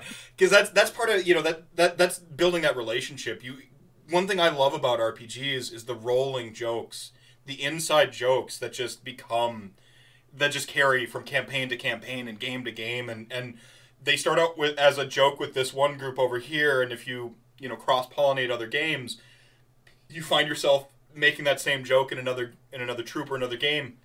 That stuff's fantastic. Um, I love this idea. Vanilla, uh, referring to the uh, the, the the lines and veils. I, I think this is a, another really kind of just important thing. This goes with that the theme sheet um, uh, notion that I think White Wolf is, is starting to uh, again like really galvanize in their rules and not just like a, a player driven thing on the internet. It's actually no no no. This is on the you know we're going to tell you what themes and tropes to avoid in this game. It's going to be right as a stat on your character sheet. Uh, part of your session zero, you should just discuss these things. Um, you know, it, you should never take for granted like people's assumptions and stuff. You know, I I tend to be pretty good with my horror descriptions. I would hate to like land on someone's very real phobia because I've never hey, or you know, no fly zones or centipedes. Oh man, because I had this really wicked time eater centipede encounter. And now I can't do that. You know, like or I do that and I discover this this thing that that have just never come up in natural conversations with with even your friends. Right, because I I actually want to go back to one of the games that we've played because uh, the thin ones. Yeah. Like, I did not realize that was going to figure in my nightmares. I went to bed that night and yeah, but The thin ones were uh, uh, for for chat gang and, and the other guests here. The thin ones were a, were a campaign focus uh, villain that really uh, they were there in the first act. Uh, the party didn't know about them, and then uh, the second act is really where like they, they really came to fruition, and then and then they they were sort of dealt with uh, via this hexadecimal character. She was actually weaving the thin ones was out of shadow stuffs. Um, the thin ones were essentially uh, basically these abyssal stick figure drawings with these hook hands and they would physically possess by like crawling inside bodies and, and unfurling across your like your uh, physical skeleton. Very much like a sort of puppeteer type you know creepy yeah see? Um based very heavily on uh my own night terrors uh where essentially i have you know i have sleep paralysis i see a bunch of black shadowy stuff in the room and i'm like oh dude those make sick villains uh of course uh, I myself never thought to even, oh yeah, no one's going to be creeped out by like weird shadow puppet strings. Like no one's going to care about that. And then you go into the scr- description, you watch the party kind of recoil a little bit. You go, oh, uh, I need to tone down this. you know, reading your reading the room, right? Like you. It's not so much the monster as it is the loss of agency Right. that really bothered me. Yeah. But you know, that's not something that you really you really think about when it comes to uh, as as Monica said, lines and veils, Mhm. which I think is a fantastic concept, and I will. Well, the thin ones never. There was the one time they were always supposed to appear as a threat to the party, but never really threatened the party. It was supposed to be these are, you know, tagging the NPCs and all these like sort of, uh, you know, you, you look at an anime, you have the characters in the background that are just like the hand painted watercolor, and they're never animated. Like those are a threat to those. They're not a threat to the party. But then the game happens and things happen over the course of like organic play, and now suddenly the the party is directly encountering these things and uh, player agency is one of those those it's very important that your characters always maintain agency and control of their characters i mean these are their avatars in your world or your being everyone's world right like because we're sharing this this this experience um player agency is a delicate balance you want to have cool mind control effects or or something like that so one of the things i did as a gm early is like i i left dominate abilities i just don't use them uh, I switched towards like confusion effects instead. So like yeah, you still lose agency, but it's confusion. It's it's it's more the My Little Pony than you know grotesque and overt and full domination of, of one's agency. Um, you know, So yo, go ahead. Yeah, yeah, yeah. So I am a person who writes powers a lot. yes, Uh, and so like um, sometimes things like how do you write mind control and have it be cool and scary yes, and something that creates a sense of horror in the player without taking away without getting gross and creepy right right. Like, you don't want to give a creep the tools to assault or harm their player by taking control of them, right? Yes. Like by taking control of their character. That's exactly the opposite of what you want to do with a, a scary power. Um, so a lot of the times when I'm creating these, uh, I will do something like basically create a list of choices that you can force someone to choose. Hmm. So like Ooh, that's the- I like that. You take you take control of someone and they must do one of these things. So if it's used on a player, they still only must do one of these things. Hmm. Like uh, you can force you can make a demand of a character who you know must you know take an action they are capable of taking uh, that is within these things involving this ability or involving this skill or whatever like uh, so if that's used on you you're like okay i have to take a combat action but it's up to me the player to decide who i take it against or you know it, there's also nothing wrong with being like but you have to take it against your friend uh, because that can create good drama. But like but if you leave it open ended then you leave someone room to be like well then you have to have sex with my npc and that's disgusting. That's yeah, don't- already yeah. that- to enable that. Yeah, yeah, yeah. Well, an, another kind of in in the same vein. I'm sorry, I'm talking over you. Continue. Or No, no, no. That's that was basically the whole thought. Is that um, I I also write. I, I do a ton of powers design for Scion, um, which does involve things, and also like like Exalted is a high powered like they're literally demigods. They're the children of the gods game, um, and uh, so a lot of things that I put like hard code into things is that you cannot use this on another player's character without their consent. Out of character. Period yeah. Uh, like because I wrote a bunch of stuff for the trickster calling, which lets you like automatically steal shit and like pilfer things from people and stuff like that. Things that are really annoying when they're used against another player character uh, without their consent. And so all of them are basically tagged like, "Oh, you can totally use this to fuck with your party if the other person is in on it." Mhm. Like their character doesn't have to be okay with it, but the player does. Right. And there's, I think there's something iconic with when you're talking about like playing roles and stuff like that. The Jedi mind trick, right? Like, who has it like pantomimed, like being a Jedi and stuff like that. But you want to keep that fun, the surface level. You don't ever want to like open up those those cringe moments. Um, the uh, the greatest mistake I ever made as a GM was having this weird televangelist encounter, and uh, th- that's where I learned the hard lesson of how much of a third rail uh, mind control is in games because you want that like there's a natural drama that occurs when like this guy could could mind control the barbarian. Oh no! If the barbarian swings the axe at the party, this is you know there's a tension there. So you want like to balance that tension, but then you also like again that that third rail of of total loss of agency of your character. I mean, the other part of it is like they're not playing the game anymore. If I'm controlling your character, you're not playing the game. You're supposed to be playing, not me. Uh, I could play all five characters myself, but then I'd just be really sad and lonely. Monica writes dope powers. And like something like a trickster mage or a Loki esque. I can see people wanting to play something like that or but not wanting yeah. Um so you don't you don't want that kind of stuff to become disruptive. Right. Right. I feel like I've talked an awful lot. That's funny because I felt le- like that too. Okay. All right. Cool. Well, I guess we're all in this together then. Yeah. Uh, anything to uh, anything to add in there, Charlotte? Because uh, we've all been talking an awful lot. when I get going, I feel like I talk an awful lot. Uh, but yeah, um, Hooray! yeah. Self-conscious.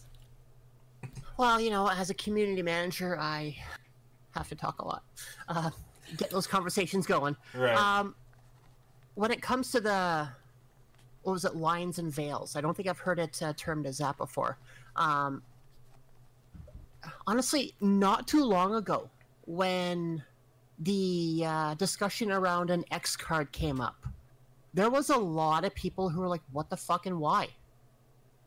But it was very quick that it started to get adopted at tables everywhere and conventions everywhere, and all of a sudden it is now a thing which is there, which is in place, which people use, and nobody questions it. the X card being the uh, this themed checklist. You go through and you cross off the stuff you don't want to play. You you don't. No, um, no. that would be your consent checklist. Consent, Uh, your, okay. your X card is um, as you're going through a game, and if you come across something that you're not okay with, then you would pull your X card or a red card or a yellow Oh. card, depending on what the table's system is set at. And when that card comes into play, it's Kate. Let's quickly take a moment. We'll shift gears and move on to a different topic. Hmm. Uh, it lets people avoid those triggering situations that they might not even know that they're getting into. Mhm. Um, I think Monica I'm, wants to say something. oh no. Um. I I hadn't heard Just- of this just personally. that, like- so. uh, basically two things about the X card because it's really good, and I um, was astounded in a good way to see it showing up at like D and D Adventure League tables. Um, eh, but like the X card kind of has uh, a little bit of a problem. Like it's it's a good tool. Don't don't get me wrong. But the, tr- the trouble with the X card is that you basically flag something that's wrong, right? But it's already happened. And so, like, it is unfortunately a tool for you to go, whoa, stop, I, I want to back out of that. Which is fine. That's a good way to, to tell the GM that, like, this is a problem. Like, uh, we'll use the the thin ones example. Like, uh, Katie could have thrown down an X card and been like, that's too much for me, that's too creepy, I've, oof. Yeah. But unfortunately, the problem is, is that that image or whatever the troublesome thing is, is already there. Yeah. Um, the other thing is that people often forget that the original X card also had another side with an O on it, where you flip it over and throw it down when things were good. Yeah. So, like, I'd love to see that become more popular too. You want the good that- that side. was all I had to add. right on. There, I know one system that people use. Actually, sorry, uh, Katie, you were going to say something as well. I have completely lost whatever thought that was. It is gone. Carry on. Um, a partner system to the X card is like your your green light system. You have a green card, you have a yellow card, and you have a red card. A green card is all systems go. This is fun. This is awesome. Yellow card is something where, okay, you know what? I'm not too sure about how this is playing out, and this might be getting to be my little uh, no area. And then the red card would come out when, yep, that's definitely no area. Let's not go there. Let's kind of like take a moment if people need it. I like to Sorry? call it the cringe zone. like, Yeah. like we're entering we are entering the cringe zone where you're like, mm, like you know Well, you know, no, I, I don't even know if I would call it that because that, like what Monica's saying, indicates that it's bad, and it's not necessarily bad. It's just outside of your realm of comfort, like spiders. Um, Right. the use of I don't the use of X cards shouldn't be a negative thing and it shouldn't be what people use when things go overboard. Um, gaming in public spaces and being a decent fucking human being should prevent you from going into those dark areas. Mhm. Yeah. There were situations that arose last year which shouldn't have happened, and they made uh, they made national headlines at a convention. Uh, a lot of us know what it is. I'm not going to go into those details. Um, the groups that I play with online, we we play for our own enjoyment and we play for people's enjoyment as well. That is why we do the podcasts and that is why we do some of the actual plays that we do is not only for us but for other people. So we try and uh, keep things almost PG. Mhm. Um, we will always in our zero session talk about our no goes. Uh, like what uh, was mentioned before, sexual assault, sexual abuse, sexual violence is a definite no go. Uh, violence against children is a definite no go. And then at that point, we as a table will say, yes, these are definite no's. And then we'll go around and we will talk about what we expect and what we won't want to deal with in the game itself, uh, which can be hard for some people. Uh, but the people that I'm playing with, we're now playing with each other for months on end, so it's a little bit easier to talk about these things. Uh, one of the uh, podcasts that we've recently done, uh, we have to record our last episode still, is Kult Divinity Lost. And when you look at some of the conversations surrounding Kult, it could be a really triggering game. And depending on who you're playing with, and depending on what you're used to, it could be a very cringy game. People, a lot of people have the opinion that, well, if you're not a big fan of horror and violence and this and that, why are you playing this game? But like vampire, right? Like vampire would be a really easy target for. Like, why are you playing vampire if you're not a fan of blood? It's like Yes. you, you know, I've, I've run into that too. Is is you know I I, I want to run a vampire game for like because I love the politic and the intrigue and the the clans and some of that stuff. And it's like I don't want to obsess over the blood and the feeding aspect of it, but like I've a lot of the podcasts that I kind of listen to to get caught up on vampire are like that's why you're playing a vampire game. If you don't like blood, then you're playing it wrong. And I'm like, I don't want to obsess over the blood thing. I'm sorry. It's it's it's an allegory that I'm not comfortable with. Yeah, uh, and you know it's kind of funny that you mentioned the vampire thing. Uh, one of our uh, viewers right now, I hope it's viewers because my uh, Twitch aired out. Um, we are in the Lore by Night uh, Discord together, and last week I went on a little bit of a a rant about uh, like some of the themes around Vampire the Masquerade. Like I uh, I want to run the starter set on my stream eventually. I plan on doing that a little bit sooner rather than later. Um, but to do that, I went and I created a character to see character creation from the start to the finish to get a feel for that. And I found character creation on my tablet because I don't have the book yet was hard. There was a lot of back and forth. But as I was going through some of the uh, aspects, in specific the uh, the predator type, Mm-hmm. the siren. The siren was problematic for me, just by the way of the wording of what the siren is. I don't have it on me right now, but it almost actually uh, Monica might be able to help clarify. It almost specifically states that the siren will feed during, um, Intercourse. in, yeah, intercourse or anything like that. Yeah. And Are we talking about the V5 uh, predator types? Yeah. yes, Yeah, they're uncomfortable. Mhm. that one was like I I, I would never have my character go and do that, but I wanted that predator type. Right. Uh, you know what? I don't know if the brown chicken, brown cow can help that predator that much, though. Yeah. So I, I have a couple notes here, and the one I think if you want a vampire game that is less focused on the aspect of feeding and being a blood-sucking monster, then I think Vampire the Requiem may actually Right. be more for you. Mhm. Um, uh, VTR is a little bit more about like the metaphysical state of being a monster, um, as opposed to V5, which is really focused on like like hunger dice are a fucking phenomenal mechanic, but they make you be a blood-sucking monster. Like the game makes you be a monster. Mhm. Um, and like I I read through the predator types, and they're all really cool, but they are all really kind of upsetting, and I think that's intentional. Um, which segues really nicely into let's talk about some other safety tools to help.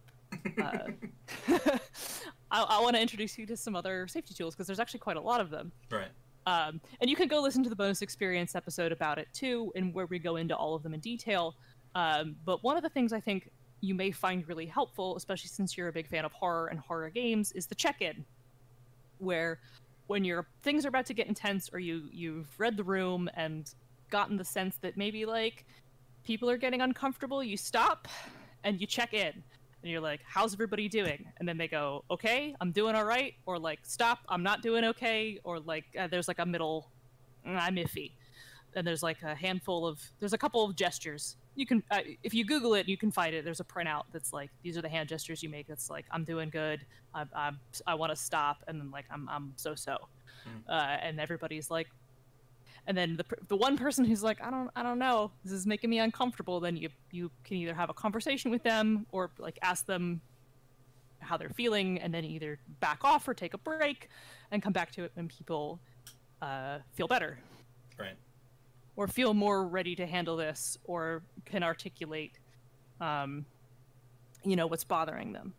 Uh, also as uh, violet pointed out in the chat uh, this does require that like you can overcome the social pressure to you know clarify why you feel the way you feel um, and that can be hard especially if you're playing with people you're not as familiar with Or you're. so she's yeah. Right. It's Total- she's totally right. what's up katie It's not always easy to articulate why you're upset. Because God knows that sometimes if I'm just suddenly very. I'm faced with something that I find squicky or gross or disturbing. If you if you talk to me in the moment, I'm not always sure how to say what I find objectionable about. Shit, I have been drinking.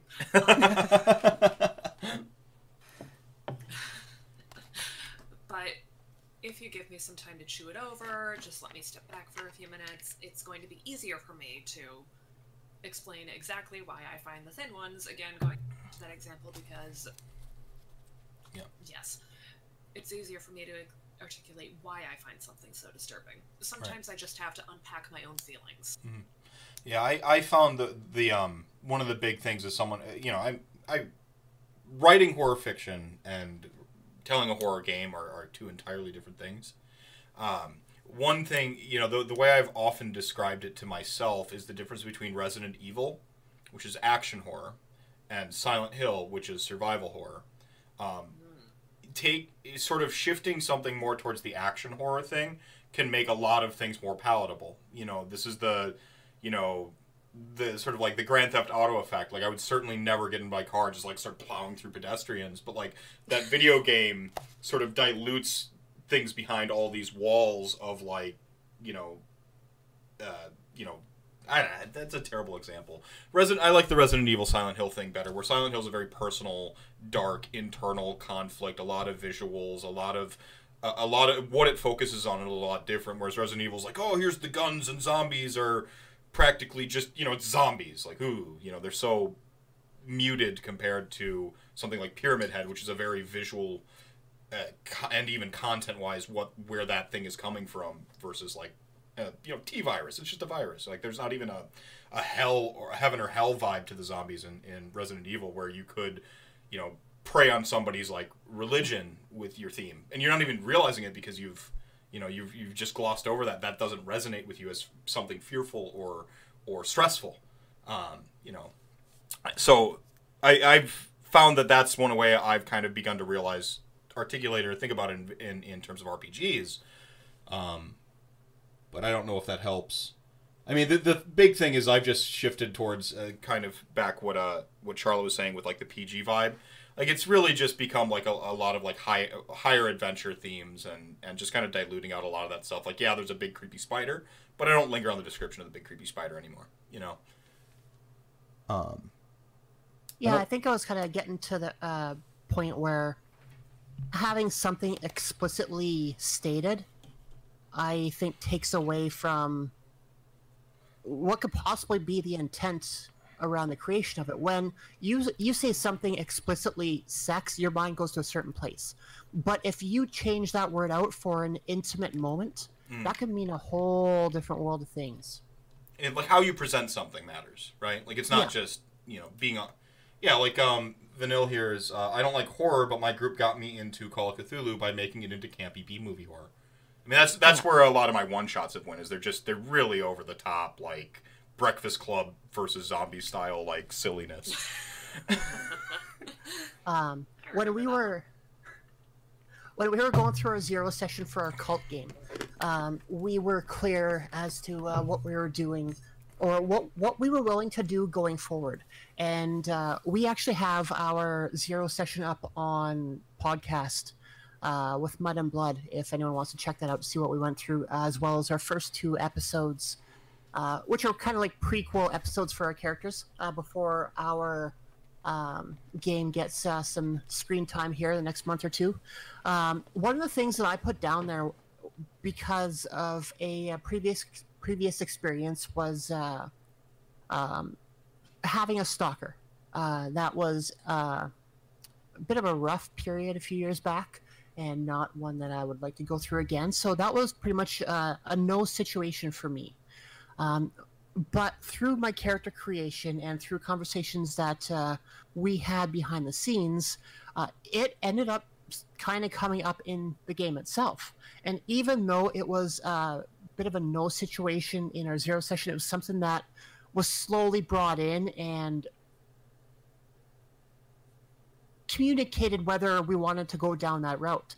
And when it came time for my character to face some of that that stuff, it was something that it was a road that we went down, which ended up being a little less uncomfortable for me to deal with than what I potentially thought. So even though you have your lines and your veils laid out in, in session zero, if things go in a direction and you are thinking about it and you are comfortable going down that route, there's nothing saying you can't go down there for the the uh, progression of your character and a player as or the player yourself. Mhm. Player as yourself, the player yourself. Um, I understand what what's going on, and I, I understand the point that you're making, but I would like to add that when when you draw your lines and when you're trying to create, you know, a, a suspenseful or horror-filled experience for your players. I mean, it doesn't always have to be horror, There's right? power Yeah, in the yeah. unknown. And this is something that uh, I tend to uh, I tend to use a lot in my own humor, where if you just drop a couple of details and let let everyone else fill in the rest, what they can imagine is often way funnier than anything I could come up with on my own. Mhm. And this is actually a trope. It's called the noodle incident. And besides applying to humor, I think that it can be really effective in horror settings as well. Mm-hmm. Yeah. Do you do you do you think that like this is pertinent to like not just horror though? Like you know, we horror is like a really easy thing to characterize and discuss, but like you know, standard adventure and fantasy, like I think Spiders was like a really interesting one earlier, where like you know, being deeply affected by these things that aren't necessarily horror exclusive. When you get into a horror game, there's probably a lot more, and this isn't the like, why are you playing vampire if you don't like blood thing. This is if you get into horror, like you go, okay, there's gonna be some like, there's gonna be some no fly zones here. How do you deal with that when it's you know you're just you're just playing trying to play your kingmaker, you know, high fantasy space pirates adventure game? Like how do you th- those moments I don't think feels as telegraphed. Those the sort of no fly zones don't feel to me like as telegraphed. How how do you address that in a session zero? Sometimes I just toss out my general lines as a matter of course. Um, and then, like, sometimes I have to ask extra questions too of what, like, the setting's about if I don't already know. Um, so, like, I have a big, like, I want to retain bodily autonomy rule. So like I don't want to be shapeshifted against my rule uh, against my will. I don't want to have my character's physical size changed uh, unless I'm unless it's me controlling it. Like Mhm. you, I get to Ant Man me, you don't. You Mhm. know, like Right. uh, you know, don't polymorph me into a rat or anything like that. I'm not into it. I don't don't do anything to my character's body that I don't want you to do. Mhm. Which like maybe applies to a D&D game Yeah, um, or an right? Exalted game, but it's not going to apply to a modern uh, Trinity Continuum game, which is a modern action adventure game. Mhm. Um, and so, like, uh, like um, uh, uh, uh, uh, an Ocean's Eleven or um, a Leverage or um, a Burn Notice type game played with Trinity Continuum, I might still throw things out like no harm to kids, no harm to pet animals, and no sexual assault. The, Yeah, yeah, yeah. the things that are a matter of course and whenever you put them out there people are like oh yeah of course duh and i'm like well i'm just putting it out there just just to get in the comfort of saying these things and making them clear Mhm. um, like giant spiders probably not going to be a problem in my leverage game you know No. you never know it- but like it doesn't hurt to put out there that like hey i'm arachnophobic nobody should have a pet tarantula like, or whatever you know, it's just it doesn't hurt to put that out there as like maybe something you could encounter um, but i probably don't need to put the whole like don't shapeshift my don't polymorph my character against my will in a in a game where magic doesn't exist Right. I- um I, I also someone said they liked campy B movies and so they play Call of Cthulhu like that. Stop Yeah, there was- That, Yeah, there's stop a. twisting that system that way. Go play They Came from Beneath the Sea. That is specifically a game for doing that. Yeah. Yeah, Well, if you if you like that, there's a game for you. Go play it. yeah, yeah, and Call Call of Cthulhu's on the on the uh, uh, D20 base system, right? The the open. Uh, Call of Cthulhu's percentile. D100. oh, they moved yeah. it off. Oh, okay, uh, I haven't seen Uh, shows how there, long. you I- know, there probably was a D20 version because in the early aughts there was a D20 version of literally everything. everything. Yeah. Yeah, that was that was the Call of Cthulhu I was familiar with, and I despised sanity. I hated having a Doom tracker that said I'm going to lose the game at this many time like intervals, and that punished me for noticing things. Because as we've established with the Malkavian, is I love noticing things in games. uh, can you type that name out? Uh, Vanilla Yeah. asks. Um, Doing it right now. How do you? Yeah, I, I, I think that's.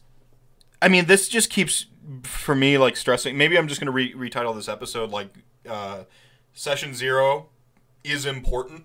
Like rantcast because a lot of this, a lot of these like issues that that I think can come up over the course of a campaign really can be addressed at your session zero. Set your, exp- I mean, moving off of like, um, you know, necessarily like the no fly zones or the the lines and veils, um, but like just establishing expectations is a big deal when you want to have fun in something. You know, you know, I, can you expect to play pirates in this game? Like, do you want to play pirates? Like, can you expect to like have the king make maker or the dungeon crawler? Like, all expectations go a long way when it comes to to, to things. Mephisto notices you. Uh, I, I That also is the wanna new name of the stream. Yeah. I also want to throw out there because we talked about horror a whole lot, and then we brought up comedy and the subversion of expectations. And basically, horror and comedy are the same thing with tension released differently. yes. Uh, please see how Yes. incredible Jordan Peele is at doing horror, and also how fucking funny he is. Well, he he just Is- Yeah. Right, because they're they're two sides of the same coin. And in fact, there's a BXP episode about this too. Uh, just go listen to my podcast. yeah. Actually, real quick, Uh, just turn this off. I'll, I'll wait. Uh, go ahead and turn off 30. Rantcast. yeah, go go catch up on all the BXP, and then you can join the conversation more informed. what more do you want? um, Uh, for you to subscribe to my Patreon, that's what more I want. All right. uh, Do. Bi- wait, what is it? Uh, Bing. Like you got to do the. Bing. Yeah, that's Bing. What, that's, what, that's what we say when we're like part of the Misdirected Mark Network. Yeah, yeah, Bing. Bing. That's what it. Yeah, I thought it was just any time you were self-promotional. Okay. Perfect. Um, Yeah. no, yeah. Um, comedy. uh, Th- no, this is a fantastic point. Except I, I suck at comedy. I'm not funny, but uh, I'm pretty good at like making people afraid. Uh, um, but maybe it's just because like, God, it, it's so true though. Like you're, it's it's subverting expectations. Like, I just had another eureka moment. I'm gonna listen to your podcast more too. I think. okay. it's gonna make me smarter. Um, there's a lot of uh, microaggressions that I've run into. Um, as a black player, there's a lot of microaggressions that I've run into that were seemingly innocuous phrases or genre concepts that are that are uh, charged, and this can matter a lot for streamed games where your audience is anyone that wants to watch. There's, I think you know, like we're we're approaching like a more woke culture, and it's really important um, for like me, a boring white male, to realize that I'm not often the offended party and that I do not have the final say personally in like whether you can be offended or not, but rather to always be aware. Uh, I've stopped using the the phrase that I uh, uh, to call a spade a spade. Now I know it's it, it shares it, it's Greek, right? Whatever. I, I don't need to be beat over the head by etymology. Um, but because there is a perception at all that it is a, that is a uh, that it has like racial connotations, I've just stopped using it because I've become aware of it. And I think it's something that's just super important. Um, you know, when it comes to uh, the approachability these uh, of making content. Um, I don't know what really there wasn't a question in there, but I thought it was pertinent to point out um, point out that um, uh, yeah. I think the most important takeaway there is that if that's not your area of, of expertise, like if that's not your lived experience, then when someone tells you, "Hey, this this is the thing that is the problem," to not get defensive. Yeah. Yeah. Yeah. Yeah, do Kate- your do your best to listen and take whatever it is into account. Yeah. Yeah. Um, you know, I'm I'm I'm still personally struggling with not saying you guys at at my tables as it like, oh, you guys walking in the room like damn it. Um, you know, like and I, I think intent to be better and follow through on the intent to be better is it goes a long way. Because not everyone's Follow through is the most important part. Right. Yes, it's super important to, to to to to change it. And Katie checks me constantly, so like, thank you, Katie. Um, I'm Wait, kidding. I do? no, no, um, uh, no. It, it's. I, I think it's important to follow through. Because. I will if you want me to. Please, please do. Um, no, I, I'm. I encourage anyone to tell me I'm. Uh, I, I need to be better. Um, because I strive for it. Um, sorry, it was the second part of something I had. Uh, I set up thread. uh, some kinds of microaggressions which can happen, even in innocuous games too. Yeah, I mean, I see like uh, language is, is is where I see it a lot in like how we how we say things is just shifting off of like these common colloquialisms and, to to a better parlance because language evolves. Uh, our understanding of games, you know, what was awesome for VTM in the '90s, you know, some of that stuff doesn't translate very well right now. Um, you're um, you're actually uh, with Exalted, you know, talking, about, you know, that sort of othering that that was happening in in Exalted earlier on, even though it had like a lot of these these more progressive concepts. Well, hey, we need to be aware of this other stuff too, and you know that follow through, that change is really important. Also, And I think while you're following through, it's important to, you know, forgive yourself for slipping occasionally because progress isn't a straight line. And that's something that I I find I have to remind myself of that every so often because as as woke as I try to be and for as much as I know I throw I just like throw things in a conversation with you and the rest of our crew. But there's a familiarity there too. I think that helps when you're, but then when you translate that to, you know, now we have an audience. You know, that rapport is not there. That trust, that that you know, people want to be better necessarily when you just have some guy talking on the internet or or what have you. Um, sorry to, to jump in there, but I No. just totally cool. I, I think when it comes to something like a microaggression that you may not be aware of because you are a white person and have never experienced it, but um, three of us are women, so we certainly kind of know what that is like, at least in an adjacent thing. Maybe not the black experience specifically, but the experience of a microaggression. Like, you only get to be ignorant about that once. Mm-hmm. Like, if it's not your lived experience, obviously you wouldn't know. But when someone is like, these are things that are the problem, you have to learn from that and do better. And the do better part is the most important part because you only get to be like, well, I didn't know once. Mm-hmm. Because once you've been informed, that shit doesn't fly anymore. Mm-hmm.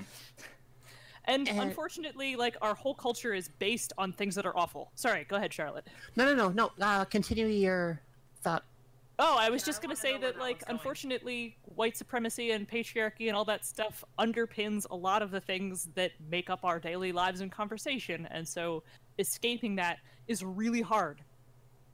And sometimes you'll probably say things that you were unaware is hurtful to someone. Right. Yeah. Anyway, Charlotte, tag tagging you in. Go. Um, yeah. So to carry on with that, like when it comes to the microaggressions and a lot of phrases along that line, I I'm pretty naive when it comes to the big wide world out there. Part of that is because I'm Canadian and we are sheltered. We live in a frozen wasteland. We don't see anybody or interact with anybody for half the year. Um, but like when it comes to the issues that people of color have to deal with, I have no idea. And some of those phrases, like even calling a spade a spade, I don't know what the connotation of that is, which I'm going to be looking up afterwards, so we don't have to discuss it here. Um, but I didn't know anything like that. I, th- I honestly thought it was related to playing cards. Um, that's my ignorance Uh, on some of that stuff. But Yeah, Yeah. it's a garden tool. garden tool actually um no it, it was it's a greek idiom uh but like it's it's because we do live in a world where there's assholes carrying tiki torches very much trying to be racist and getting away with it uh anything that could be perceived as racist like if i go to a movie theater to watch like i don't know like frozen or something and it's n- just all nazis there I'm gonna check myself. Like, I didn't know that Frozen was a Nazi propaganda film, but now I might need to like look into this. And if that perception shifts, I I guess I don't like that movie You want to know if you just pulled that out of your ass? I did. I did. I no. I just I just said Frozen arbitrarily. I'm sorry for recognition. Yep. No, no. uh, Yeah. an easy i don't know how to word this um, one area or topic i think that everyone or i don't want to say everyone but a lot of people may have come across and especially from being a woman in gaming or a woman in any kind of communities is using the term guys hey you guys Hey, you guys. we even we even had that issue a few weeks back on the Valkyrie server. Like we have a mix of uh, trans women, cis women, non-binary, gender fluid people, and some use the term "Hey guys," where others start to find that unsettling because of history, because of where they came from. Mhm. I mean, a trans woman doesn't want to hear "Hey guys," right? It's not it's not cool. And then when you bring it up, when you mention it, when you say, "Hey, we don't really want to say that around here or anywhere for that matter," like, you know, I'm bad for that at home. I live in a house of me, my wife, and my two daughters. And I will say, "Okay, guys, come on." Like I'm awful for that. But when I'm out in public, when I'm in the servers, it's easier for me to modify my language to folks and people and everybody and words like that.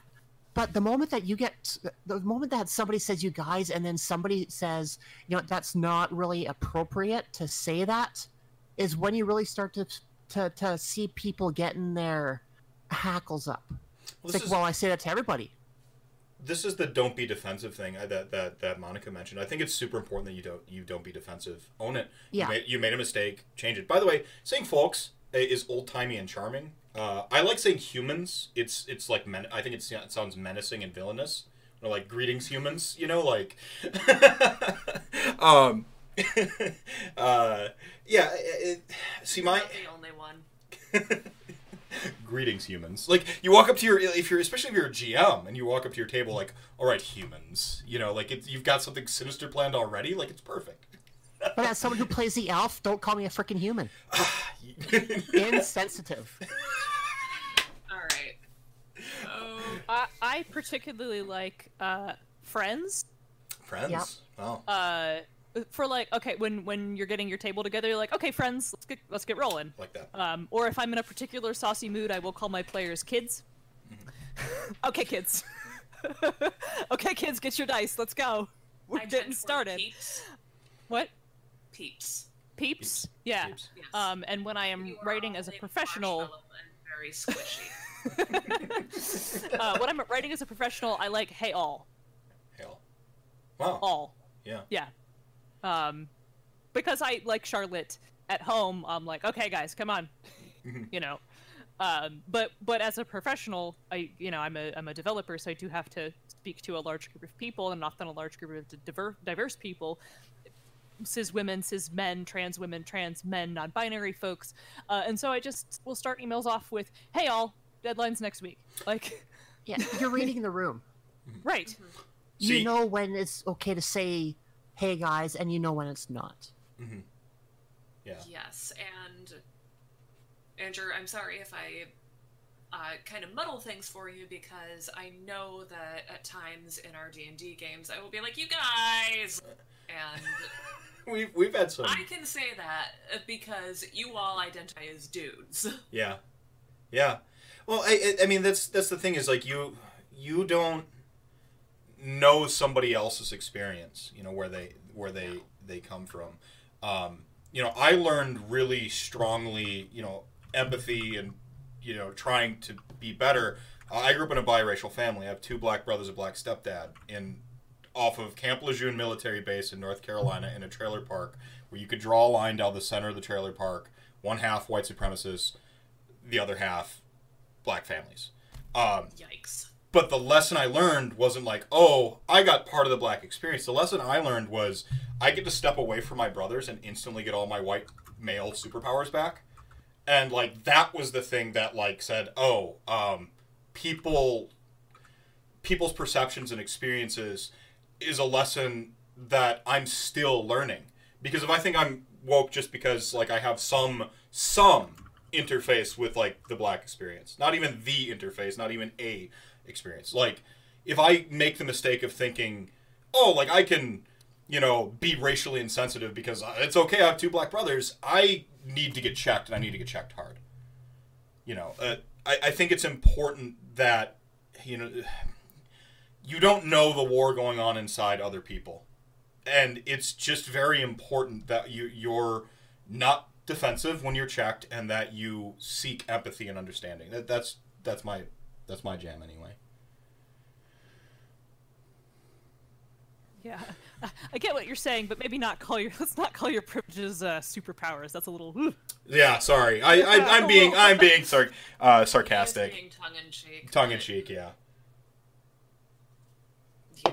no there's there's some asshole out there that actually thinks that Ugh, Yeah, gross. Unfortunately, that's the world we live in. Uh, no, but no, I- I'm like, no, I'm one of I them. mean, I, I here with pretty pretty clear from the story you just told that you're not.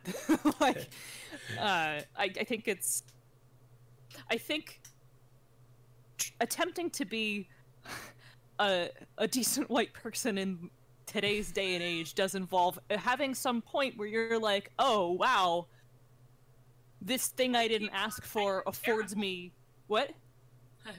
it, I was just saying, some moment of, oh wow, white people are actually pretty terrible. Yeah, it's both like, oh, I am descended from monsters, and also like, this thing I didn't ask for afforded me tremendous privilege. Like literally what you were just talking about. That when I'm away from my black family, like all these things change for me, uh, and re- coming to grips with the fact that that's deeply fucked up, and you know, what are you gonna do about it?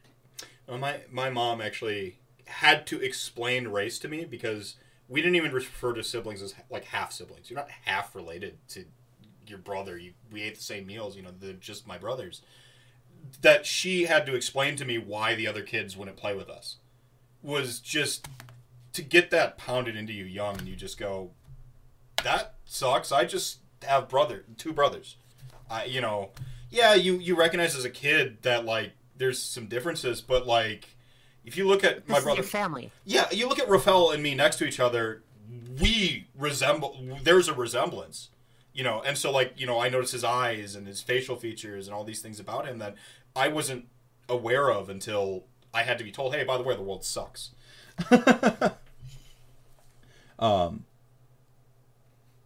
but there's also something to be said for like and I don't know I'm not an expert on it but the the notion of like white guilt and and trying not to become a victim yourself because you, you possess some white guilt along you know it's it's hard you know and i'm not going to solve the world's problems with one you know two three hour podcast unfortunately but hopefully bringing awareness helps you know um, that you know it's it's difficult. And when you're playing an rpg you know what's the r it's role like you're you're shifting roles and hopefully perspectives that you know you know we talked about like lines and veils i hate the racist elf and racist dwarf trope i i hate it i'm like i came to this fantasy game to not be face to face with race issues. I just, you know, want to like high five and jump off spaceships and like fight dragons and stuff. I and not have to deal with like, oh, you're pretty good for a, an elf. I'm like, oh, cool. Like, we're just, come on, you know. But then again, I can't be really offended if someone's experience. I can be offended. You you can be offended. It's fine. Um, I can't really blame someone if they, they want to play the elf dwarf thing because they just love that that scene between Gimli and, and Legolas, right? They just want to like emulate that and like it, that's a gas for them. Um, is again why it's important to talk about this stuff. Session zero. um, sorry, I, I, just sucked the oxygen right out the room. Uh, nah, man. I mean, I like, to, I just go ahead. To step back for a second and laugh a little because I am currently playing a racist elf in one of your campaigns. In she's currently playing Me a racist a racist elf in one of my games. But but like I mean in in this like you wouldn't know that until I shared this exact anecdote because I didn't you know like I don't it's not like a, a trigger it's not even like a line or a veil it's just like yeah okay you know this is played out for me you know a little bit because of some personal experience but if you're getting fun out of it, then I can empathize with that and go, yeah, it's cool. You're not like sliding against me and my trailer park upbringing. like, God no. Um, it's their fantasy races, right? Um, this this becomes, I think, more more pertinent when it's the players. You know, the the play, the importance of like understanding the player, the player agency, you know, the player experience.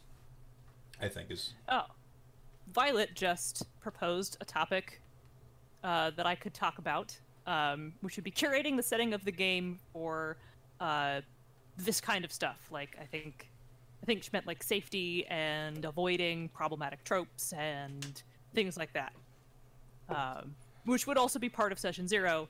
Um, because especially when you're, I'll, I'll power right into this. Especially when you're playing something like D and D, which doesn't, which can have a fixed setting like Eberron, like Dark Sun, uh, like Planescape, all those really cool default settings.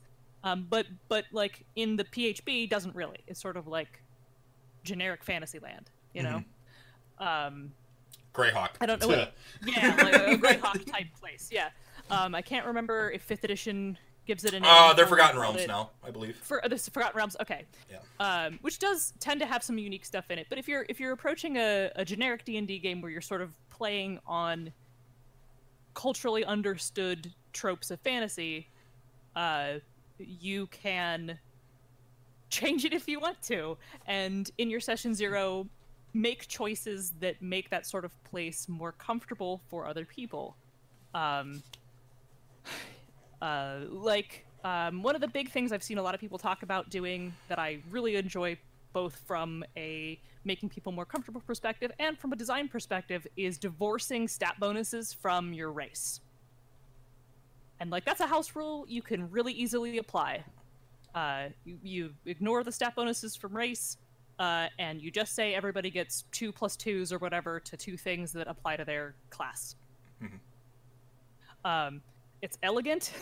it encourages people to play in the things that they want to do, um, and it lets you get really cool new combos, like uh, like a halfling berserker or something like that. Like, and uh, also it steps away from the idea that like the othering idea that you know being uh, non-human or something else determines who you are and what you can do, and that's like deeply fucked up, and comes from very problematic roots, um, which is something I don't think um, a lot of people, especially white people playing games, consider. And like that's such a simple house rule. There's, there's, can you like you said earlier? Can you think of a good reason to object to that? right? No, no. No. Nope. And and um, you can also in your setting do things like make it welcoming to trans people by uh, having trans characters show up in the background, or even not even just in the background, be important people. Um, maybe the queen of the country is a trans woman. Like you can you can put those things in there. You can make it friendly to queer folks. You can have you can be like yeah of course of course your elves can be black. Fuck off. Like that's of course you can say that sort of thing exists. You can put that forward in your in your session zero being like yes all these things are here. These things are present. I hope violet i hope that's what you wanted me to say. Or Um, the thing you wanted me to go off on there is a topic that arises in the Rat Catchers Guild, which is the Discord for the Warhammer Fantasy Roleplay game, which Violet is a member of, and uh, I'm sure they'd be able to vouch for this. Is people try and take that setting, and because it is loosely based upon history, try to impose history upon it on how well you can't have women knights in Bretonnia because there was no women knights in Bretonnia. But hey, guess what? In my game, yes, there fucking is. My uh, Right? my, my least favorite take ever. Uh, it, realistically speaking, yeah. Tell me about realistically with dragons and magic, like how Yeah. that stuff needs. To, ah, yeah. Yeah, the last big conversation we had last week or the week before was uh, gay people in the old world and how that would have been handled. Um, that, that was a bit, yeah, that was a bit of a mess. So Um, I I let those conversations go on until they get out of control. well, you. Um, the hope is that there's a natural understanding that people can achieve by having that discussion right it's when it gets nasty or people are are concreted in their their their unwavering unmoving point and that's where the that problem with being defensive you know when you're defensive that that backlash effect happens where uh, anything you say to me and now i'm going to go contrarian mode i'm going to play the Malkavian because you said I can't play as Tzimisce, so I'm going to try to disrupt your game. Like that backlash effect. We we become spiteful when we're attacked or when we're put on the defensive or whatever it is. Um, Yeah. One thing I liked about what Monica was saying, it, um, with the the divorcing racial attributes um, from the character creation process, that is just kind of a, a good tenet a little bit like a lighter on a lighter side of this this discussion. The notion of role playing versus role playing role playing versus roll playing. Um, when you're removing mechanics that lock you in on that sort of min max mentality i i gotta play this race for this plus two to be the best version of that class you unlock people's potential to role play. And role playing roles and again seeing things differently I, that that's one of the strengths of our of RPGs that's that's the good stuff. That's what we want more of.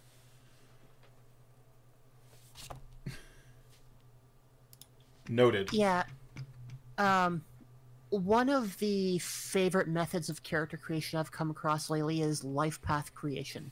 So your your character is not solely based upon any kind of species or racial traits. It's what they've done and where they've been.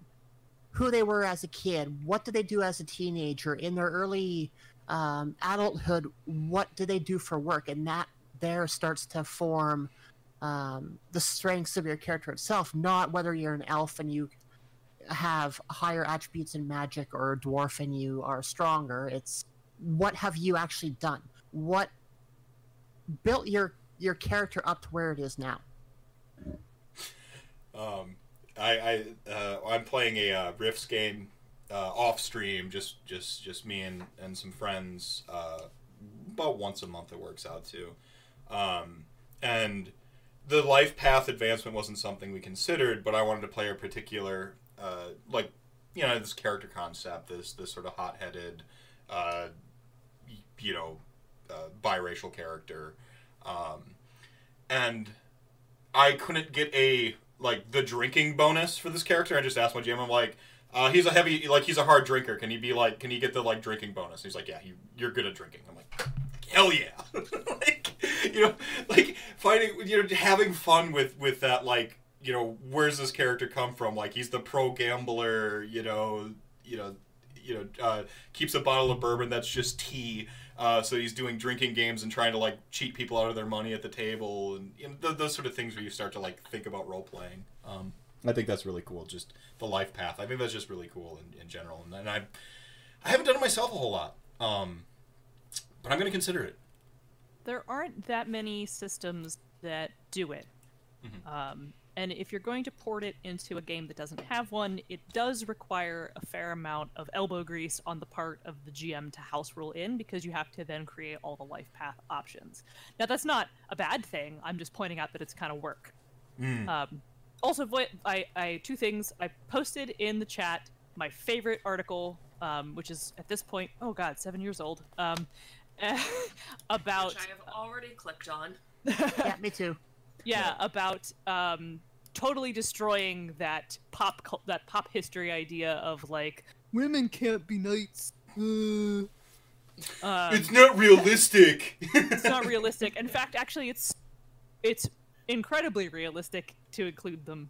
Um, and there's a book called "We Have Always Fought," uh, and that article summarizes it extremely well. Um, and I have not actually read the book, but I think maybe I should. Um, also, Violet pointed out a good point that when you do setting curation um, during session zero, like basically stating opening things like this is a setting that's friendly to gay people, setting that's friendly to trans people, setting that's friendly to people of color. They exist in this world. Um, it also lets your players signal what they want to see enthusiastically too. And I don't just necessarily mean marginalized people. Like, if you are really into women as knights, you can basically say that. Like, I want to see women as knights in the back. Like, I want to meet NPCs who are ladies who are knights, uh, or like, uh, you know, I really want there to like I really want to ride a horse. I want to be able to purchase and ride a horse. Like even if it's something that's simple, like Yeah. setting curation like that lets you go. These are the things I am cool and interested in. Cool and interested in. I think it's time for more wine. Uh, yeah. Yeah. these Yes. these are things that I think are cool and am interested in, and you can put those out there. Very much like remembering the other side of the X card. It's Boats. good to also say these are good things too. Anyway, Yeah. I'm into boats. You're into boats. I, I I have a tokenism for boats in all my campaigns now. Like there's always boats. also, knowing exactly what hat I'm trying to describe has been like like I like you know the type of hat that does it. you're like that's that type of hat. like, boats and hats. um You know, all There- your boats. actually, I I have no defense of the hats. I, I can't even remember what the hat was. I, I was like, oh, you know the type of hat. It's like it doesn't really have a brim. It just goes like, and you're like, it's this type of hat. I'm like, that's the hat. Thank you. Be are you specific. thinking of a fez? no, No. Okay. no. It's more of like the. He was thinking of a cloche. There we Oh, go. okay. she knew the exact story. Oh man, this is that that. Yeah, Re- of course. I made you I know out what your, out yourself on the on the hats thing. Tonight on the rant cast, what hat is this? yeah, what hat is this? Okay. hat or boat? this hat or boat? Hat. like, still a big- um, you were about to say something, Charlotte. when it comes to some people or when it comes to having a variety of npcs in games. I've heard from a lot of gms that they have an issue bringing in gay people or trans people or people of color because they have no they, they don't want to be insensitive to it. They want to be able to do it respectfully. And they have a hard time doing that if they don't know what it's like to be those people. Yeah, well, I'm not really a dragon either, so But there aren't going to be any dragons watching your stream that are going Right. to be like, um, hey, you've completely misrepresented dragons. Why do appropriate dragon? you don't kind? know this. I mean, I was I was I being stand glibed. corrected. You you are correct that if you portray someone in potentially a stereotypical and harmful way, that does real harm to real people. Um, my my flippant comment was if you can stretch your imagination to pretend to be something that isn't even real, you certainly can do the work to pretend to be something that is. And like maybe that involves talking to real people or checking out threads on Twitter, not participating in them, just reading them. Nobody cares about your opinions if you're not a trans person reading about trans trans experiences. That's just for you to learn. Uh, like, and you know, if you don't have any friends of color, maybe you wonder why that is. Mm. I guess my issue.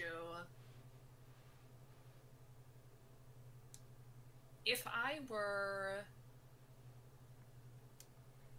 If I were describing a group of people, men and women, in real life, I don't think I would want to point out, say, oh, well, this person is trans. So, how do I translate that into in an RPG setting where we didn't know anything about this person, they just showed up? How do I explain that they're How do you populate the world with like trans characters without? yeah, uh, how did I word this badly? Um Yes. That's my stumbling Yeah. block. And yes, I understand that it boils down to to do it respectfully, but Is this a worry about tokenism or? Um, It's not so much a worry about tokenism as yes, I know some trans people, but that's not their defining feature. Like, I'm trying to help you out here. defining feature. Like they are. I have a friend who is a trans woman, but to me, she's a woman. Like I've known her for a long time, and when I knew her before she started living as who she is now, like a lot of the character, like she's still the same person. Like the things that the things that I find important about her are still the same. Mm. I am calling her a different name now. That's all that really matters in how I treat her. Like she's still my friend. Any? Oh, I'm doing this badly. No, no. I, I, I, I think I understand what you're getting at. Uh, um, Monica, Charlotte, Like, I you? understand that her experience is going to color how she sees the world, but the fact that she's trans shouldn't change how I describe her. Yeah. Yeah. Any any input, thoughts, uh, answers? Um, let, let me talk about gay people for a second because I could do Okay. that with that's my lived experience. Yeah. All right, so this is the easiest one I think of the three. So like, first and foremost, don't kill your gays. That's a bad trope. And if you didn't know that's a bad trope, I'm teaching you this right now. Wow, I didn't know it was a trope. Yeah, It's a trope. uh, s- it is a trope. So like, if you have a queer relationship, um, one or both of them will die. Like that's a trope. Don't kill your gays. Step one, don't kill your gays. Uh, step two, you can do things. This is probably the easiest because you can do things really, really simply.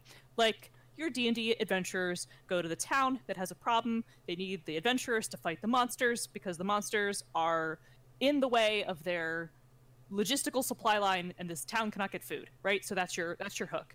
So the town headwoman comes out and talks to the party and then reveals in conversation casually that you know oh her wife would be happy to make everyone a meal. There you go. She's a lesbian. Like uh, and she's an important character she's a woman in authority there you go i've made a gay character instantly and it didn't change her portrayal uh, I have also told you that gay marriage is fine, and gay marriage is fine for at least common people. All right. There you go. yeah. Uh, and like, you also really want to avoid your queer characters like doing gr- like if, if you wouldn't have a straight character do this don't have a gay character do this like don't have some dude come up and be like hey fighter what are you doing? Like or whatever. Like that's that's gross. Don't don't fall into harmful stereotypes like that. But but Yeah. do do things like ah the you know handsome captain of the knights is like oh well my husband will be mad if i don't come home soon and you're like oh well he's gay. Okay cool.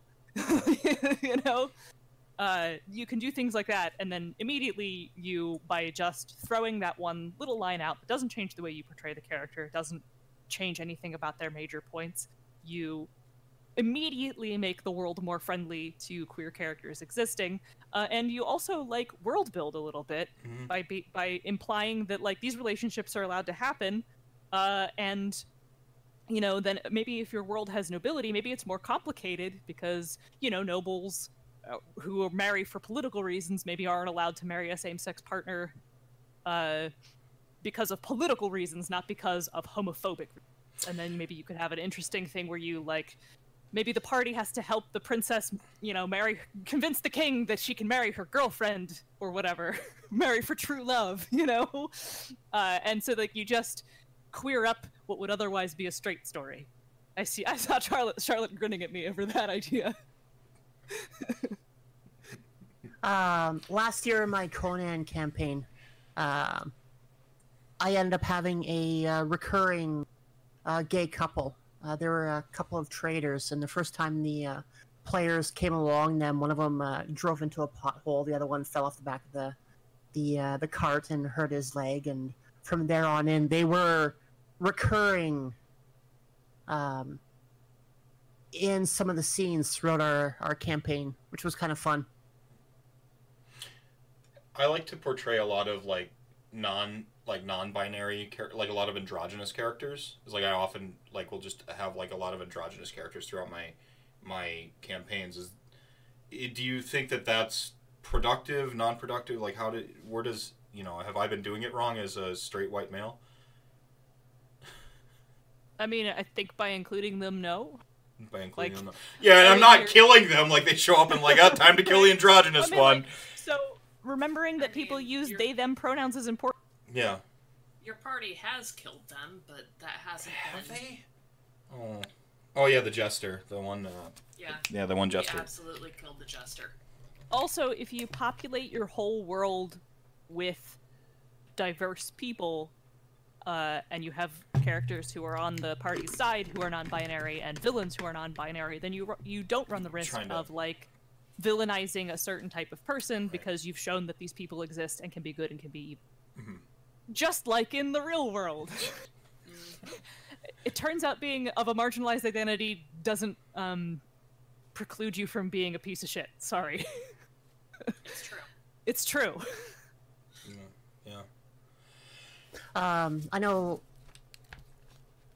I do a lot uh, community wise with uh, Cubicle 7, and like I mentioned before, they just had Wrath and Glory released today, and they've been doing a lot uh, to push uh, diversity in gaming and diversity in their products. Uh, like checking out the. Uh, have you seen the cover yet, Andrew? I've not. I'm sorry. I've I've been in a, a house moving torpor. Right. yeah. Uh, go check it out. Like the one of the main characters is black. Uh, they have a uh, an ass kicking inquisitor, which is female. Um, they have done a lot of uh, good things to really push diversity. Um, going through the character creation, uh, the careers in Warhammer Fantasy roleplay, there they have uh, a lot of diversity there as well between uh, their characters, both gender and uh, and racial. Yeah. Yeah. Um, I, I think, you know, this is all just, you know, having good representation and a good spread of the characters. And uh, just to highlight it again, you know, we joked about the dragon thing. Um, you can just talk to real humans and get their perspective and then just kind of incorporate their views uh, as well. Um, I think that's pretty important. Um, It, it is important to note that if you are going to talk to someone about like the struggles of their marginalized identity that that can kind of be exhausting Yeah. um, and you shouldn't expect them to do that uh, at the very least you should do something cool like take them out to dinner Yeah, it's not their responsibility to educate you. It's important to remember that. So I that person is your friend they might be willing to do so because they like you Mm-hmm. uh, but but you should still offer to at least buy them a drink come on yeah, doing solid. yeah, so I, I have to subscribe to everyone's Patreon here real quick. I think um, because you're helping me uh, represent the community. Um, no, I, I heard um something that I really resonated with me recently, which is like, um, you know, you want to do good and you maybe don't know how to interface with it. Um, you know, just ask me what I think and support that. You know, like is is pretty decent, but like you said, it can be exhaustive to like, you know, be constantly having to educate folks and stuff like that. So I think it's just it's interesting, to, it, it, a really interesting point. I've heard you actually bring it up on your podcast as well. Um, you know, take them up for dinner, buy them a drink. Um, they're doing work. um, so Yeah, I, I, I'd also like to share that, that that a lot of my wisdom comes from my friends of color, um, and you should especially go read um, James Mendez Hodes' blog. Um, he is a personal, professional acquaintance and friend of mine, um, and he's a very smart guy and taught me a lot of this stuff that I am now sharing with you. Oh, thank you. Um, so, Swyhander's been killing it in chat here. Um, so I, I think we've covered a lot of a lot of stuff here, and uh, you're talking about like the social aspects of identity, empathy, um, sort of like that. Um, it, I'd like to to end on a couple like of of of sort of gaming tips.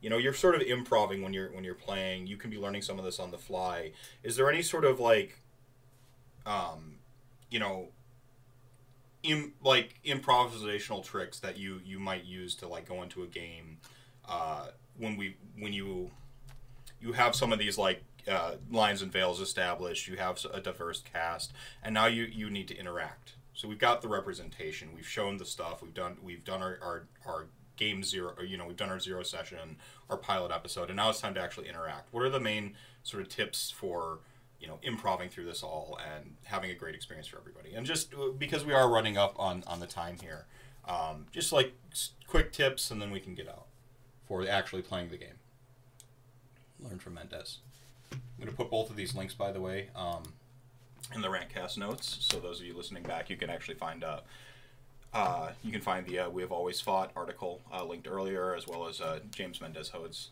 uh, blog Uh, run that question by me again. Oh, so like okay, we've talked about yeah, sorry, we've we've talked about session zero. We've talked about populating and curating the world um, for sort of diversity and you know a positive experience for everybody.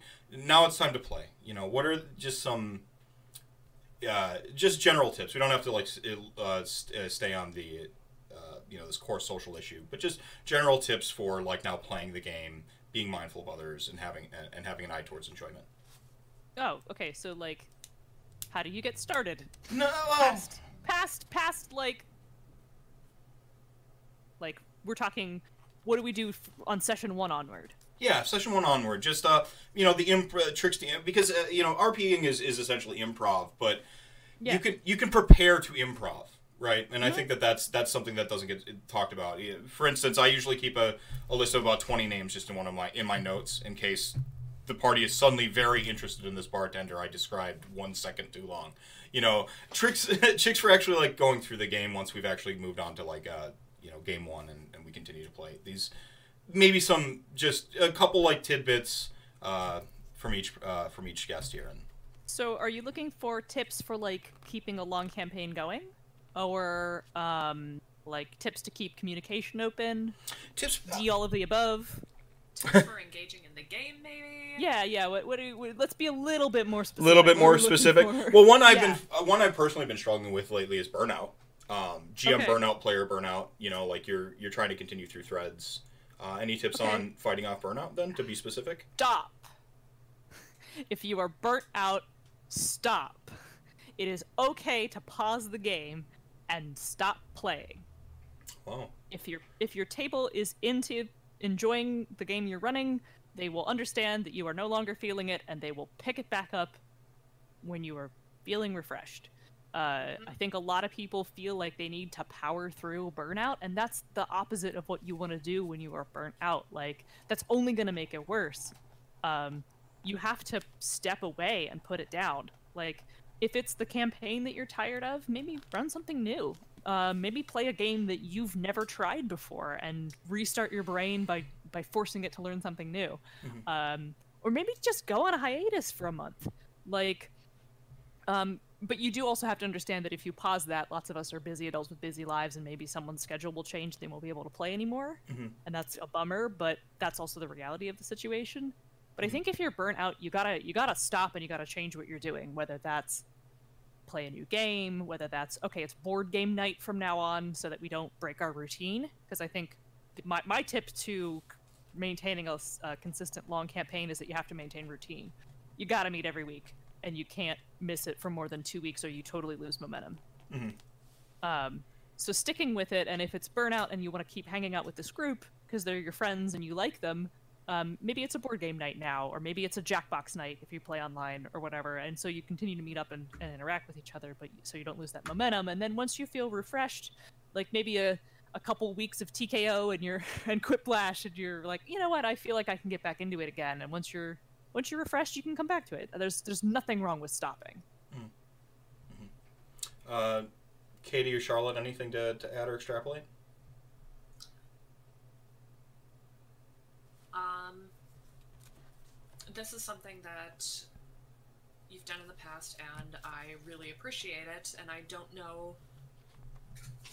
I know that you typically ask for us to give you character backstories or character insights over the course of games, and I think those that might actually be helpful in combating burnout as well because it's not solely on you to be creating anymore it's also the responsibility of all your party members to kind of go more into de- more in depth into what's actually happening in the game. Yeah, that's cool. Like, uh, yeah, I like share sort of sharing the um the creative. Um, Sharing the creative burden. Mhm. And I don't mean to say that it's, you know, a burden because if it is a burden, then, huh, yeah, like Monica said, you just gotta walk away for a while. But um, anything to a- add, Charlotte? Yeah, um, uh, kind of links into what uh, Katie was just saying. Was creating the world doesn't always have to be on the shoulders of the GM. When we come across new characters, I get the players to name them, for better or worse. Um, I after the first few times doing that, I've started to put uh, restrictions on on them. Like, okay, we are in the north of uh, Conan's world. These are like Vikings. Let's let's name them a little bit more um, towards what they would actually be named. Twab. I'd always name them Twab. That's that's our placeholder name. Uh, I think something else that might be helpful in something like that is when your characters are creating their backstories, have them describe the towns or cities that they grew up in. Like, Well- their parents, maybe their parents were farmers. Well, what did they farm? What did they grow? My girlfriend always calls people Beverly in our Exalted games. Tw- Twab was always our go-to name. It was, I think it was from some like silly module. One of the characters' with name was Twab, and, and we just like we couldn't stop laughing about it. So ever since, every random character that we couldn't think of a name for was Twab. Um, so yeah, um, I, man, we've covered an awful lot. Any um sort of like random soapbox moments anyone wants to to get on for uh, RPGs in general? Um, the subject of like just sort of the social aspects of it. Um, anything? Uh, I guess we can start. Uh, go back around. Uh, Charlotte, uh, do the sort of reverse order. nothing really. Um, kind of linking into what we're just talking about is uh, it baffles me on how some GMs put so much effort into prepping their games. Like it seems like a, an insane amount of stress that they put on themselves to make sure that their players have uh, a fun experience. Um, I we'll go into a game half an hour prior and throw something together and just run with it. I, I am doing the most prep I've ever done now for the stream on Saturday, making notes and studying the system and trying to get everything down than I have ever done for any game. Like honestly, my Conan stream, half an hour before my game started, I was grabbing stat blocks and having a brief outline thrown together for what they might come across. We would start the session and then they would just run with it. Right on. Right on. I, I always find that there's a there's a, a beauty and simplicity when it comes to to prepping a, a campaign. Um, you know, if I have like key characters, I won't. I used to when I was I was young and naive.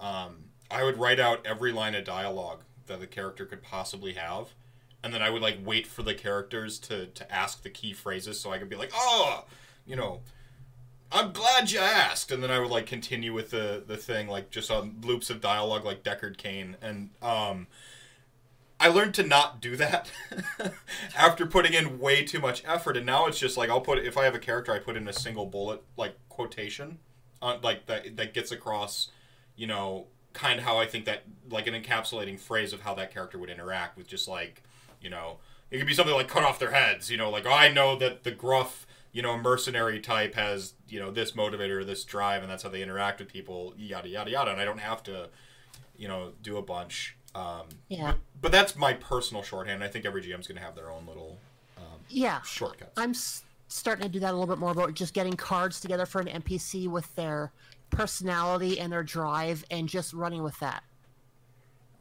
what do they want? You know, this is this is a basic, you know, basic narrative, basic storytelling. Um, you know, what does the character want? Uh, you know, what, what do they want in the scene? What's stopping them from getting it? You know, and that's that gives you a lot. I mean, that that's really straightforward, and you can you'd be surprised how long you can carry on dialogue if you just have those sort of three things. Yeah. Um, uh, Katie. Oh shit, I completely forgot what I was going to say. um, here we go. Ah, the dice, Dice tower. tower. Nice. Um, I think my advice is geared more toward players than GMs. Mhm. But things are going to go wrong for your character, and that is where you find out what your character does best. And that, to me, is really the fun of an RPG. Yeah, the uh Yeah, yeah, exactly. The exploration of the character. Um and then Monica? Yeah. Uh, man, I got I got so many soapboxes. I have a podcast. Uh, Maybe per, Uh, yeah. yeah, I mean, one, go listen to bonus experience because a lot of things that I've said here, I've also said on the show. Um, some good GM advice. Uh, I think I will re- repeat the uh, mediocre advice that made me so mad. I started bonus experience, which is like, hey, did you know you can talk to your players? Uh, yeah. Uh, remember that your remember that your players are a resource, and they are the greatest resource that you have.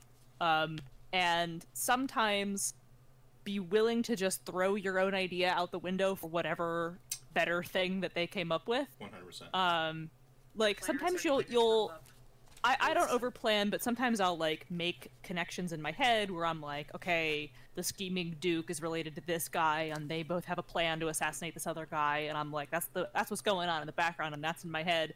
And then someone is like, I think the Black Knight is actually the Duke's daughter and has been this whole time, and I'm like, well, that wasn't what was in my head, but it is now. You just cross it out. You're already crossing Right. it out.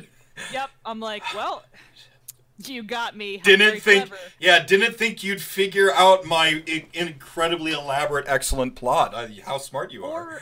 like or i just don't tip that hand and i'm just like oh interesting thought and in my head i'm totally rewriting the whole story and then now i'm going to seed in hints that the black knight is in fact the duke's daughter and has been this whole time and then it looks like foreshadowing and people are like how did we guess and like just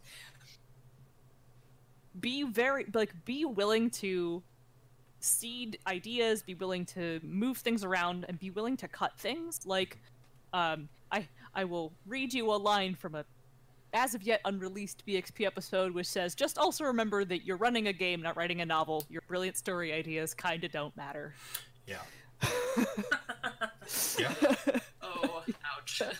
No, no, it's it's Which- perfect. But like, but but good storytelling. This like this is good collaborative storytelling, and the fun of playing an RPG is that your idea will be bounced off of someone and come back to you different, and like the inner interplay between here's my idea and here's yours should be fun. you gotta lean Which is not that. to say that you can't tell a good story because you sure as fuck can, but you remember that you're doing it with other people, and that's the most important.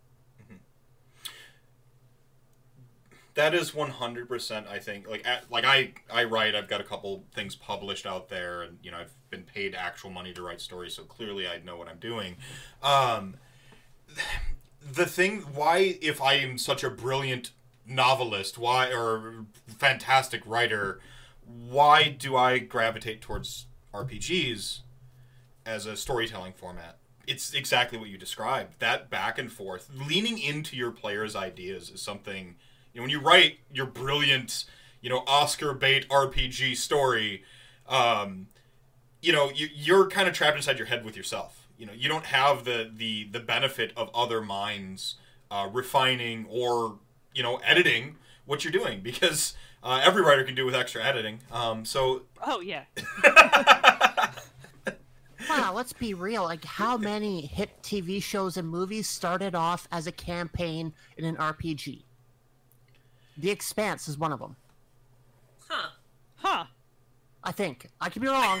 I don't think I am, but I could be No. wrong. You No. said Uh-huh. it. you said it on a podcast. It's right. you said it on a podcast on the internet. It's got to be right. It Yeah. Violet has confirmed it is. Yeah. yeah. the the fun and fascinating thing about the collaborative storytelling aspect of playing an RPG is that while you are in the moment, you are both the author and the au- the reader at the same time. You are both the director and the audience at the same time, and so like the end product is not a book or a story or anything like that. It's an experience. So, um, yes, of course you're telling a good story, but like having something tangible isn't what you get out of an RPG. What you get is the experience. You get something extremely intangible, and like And a bunch of inside jokes. and and so many inside jokes, which are which are imp- an important part of the experience. Yeah. Um, but like I can tell you a whole bunch of really memorable things that came from like my exalted games that I ran, where like it was based on on decisions the characters made. Like I um I used to run exalted games monthly with a whole bunch of my friends, and we'd play like all day. Uh, we were much younger and we could do that. Um, and I would take a break. Like I would have a sort of a seed of a plan at the beginning, and then I would take a break. People would go get dinner. I'd, I'd take a shower. I'd think about everything that happened, and then I'd come back down and run the rest of the game like into the night. and like that that middle point where I just digested everything everybody had done, like I had only seeds for the beginning, not for the second half, and everything that came in the second half of the game was a result of what happened in the first half. So like I didn't there was like no second half prep work. It was literally all based on the decisions people made ahead of time and uh, weaving that experience between their choices and what I choose to throw at them because of that created something really memorable. So like listening and not trying to enforce strictly your own ideas and like engaging in the things that other people are putting out and their decisions and the things that went wrong and the things that went right are how you make a really memorable, really excellent game. Right. I'm very good at this, just saying. Yeah, yeah, yeah. I mean, you almost like you're a professional of it or something. um, no, I, I, there's, I, there's just, uh, there's something for me. There's that's that's magical about this. Uh, I can't get enough of, of, of the narrative of, um, basically being told that my idea wasn't the greatest, and then like leaning into my players' uh, ideas a lot more than I think they realize. Uh, Quarion marrying a, the dragon uh, one, was one of my all-time favorite things that I didn't plan. You know, like changed the entire world of my game, and like I just ripped pages out of a notebook. Uh, just like these are gone now. That's that's the thing that happens here.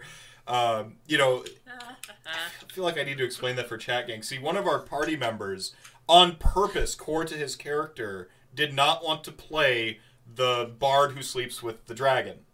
Like he didn't want to do that. He wanted to be just like a nice, great person, yada yada yada. So this wasn't even, you know, this would have been a pretty much a line like never gonna, you know, this isn't the thing. Like he's not gonna sleep with the NPCs. This is not that that bard's thing. An opportunity arose later on uh, where like they had to trade souls for a key and stuff like that. Really like m- mythic sort of weirdness, you know, like fairy tale. Like it was, it wasn't so much in like a like a creepy way. It was just like you know like esoteric currency, blah blah blah. Get a key. Um, well, like marriage is kind of like giving you a soul and like and so like courts this dragon for one year to marry her like like a like it was it was like completely on the party and it, it was really funny um experience and i'm like well okay. And then that evolved way later on to where they made like essentially like now they have to choose this like ruler for this vacant seat and they're like oh yeah we know.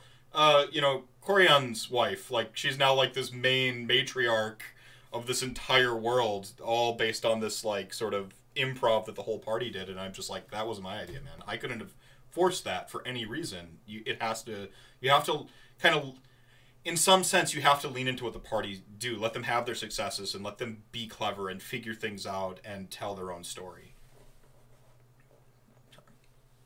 Um my bad. Um Nope. and let them wed that dragon. Indeed.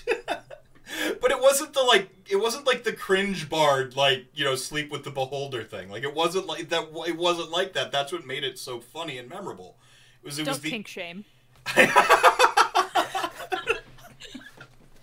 All right.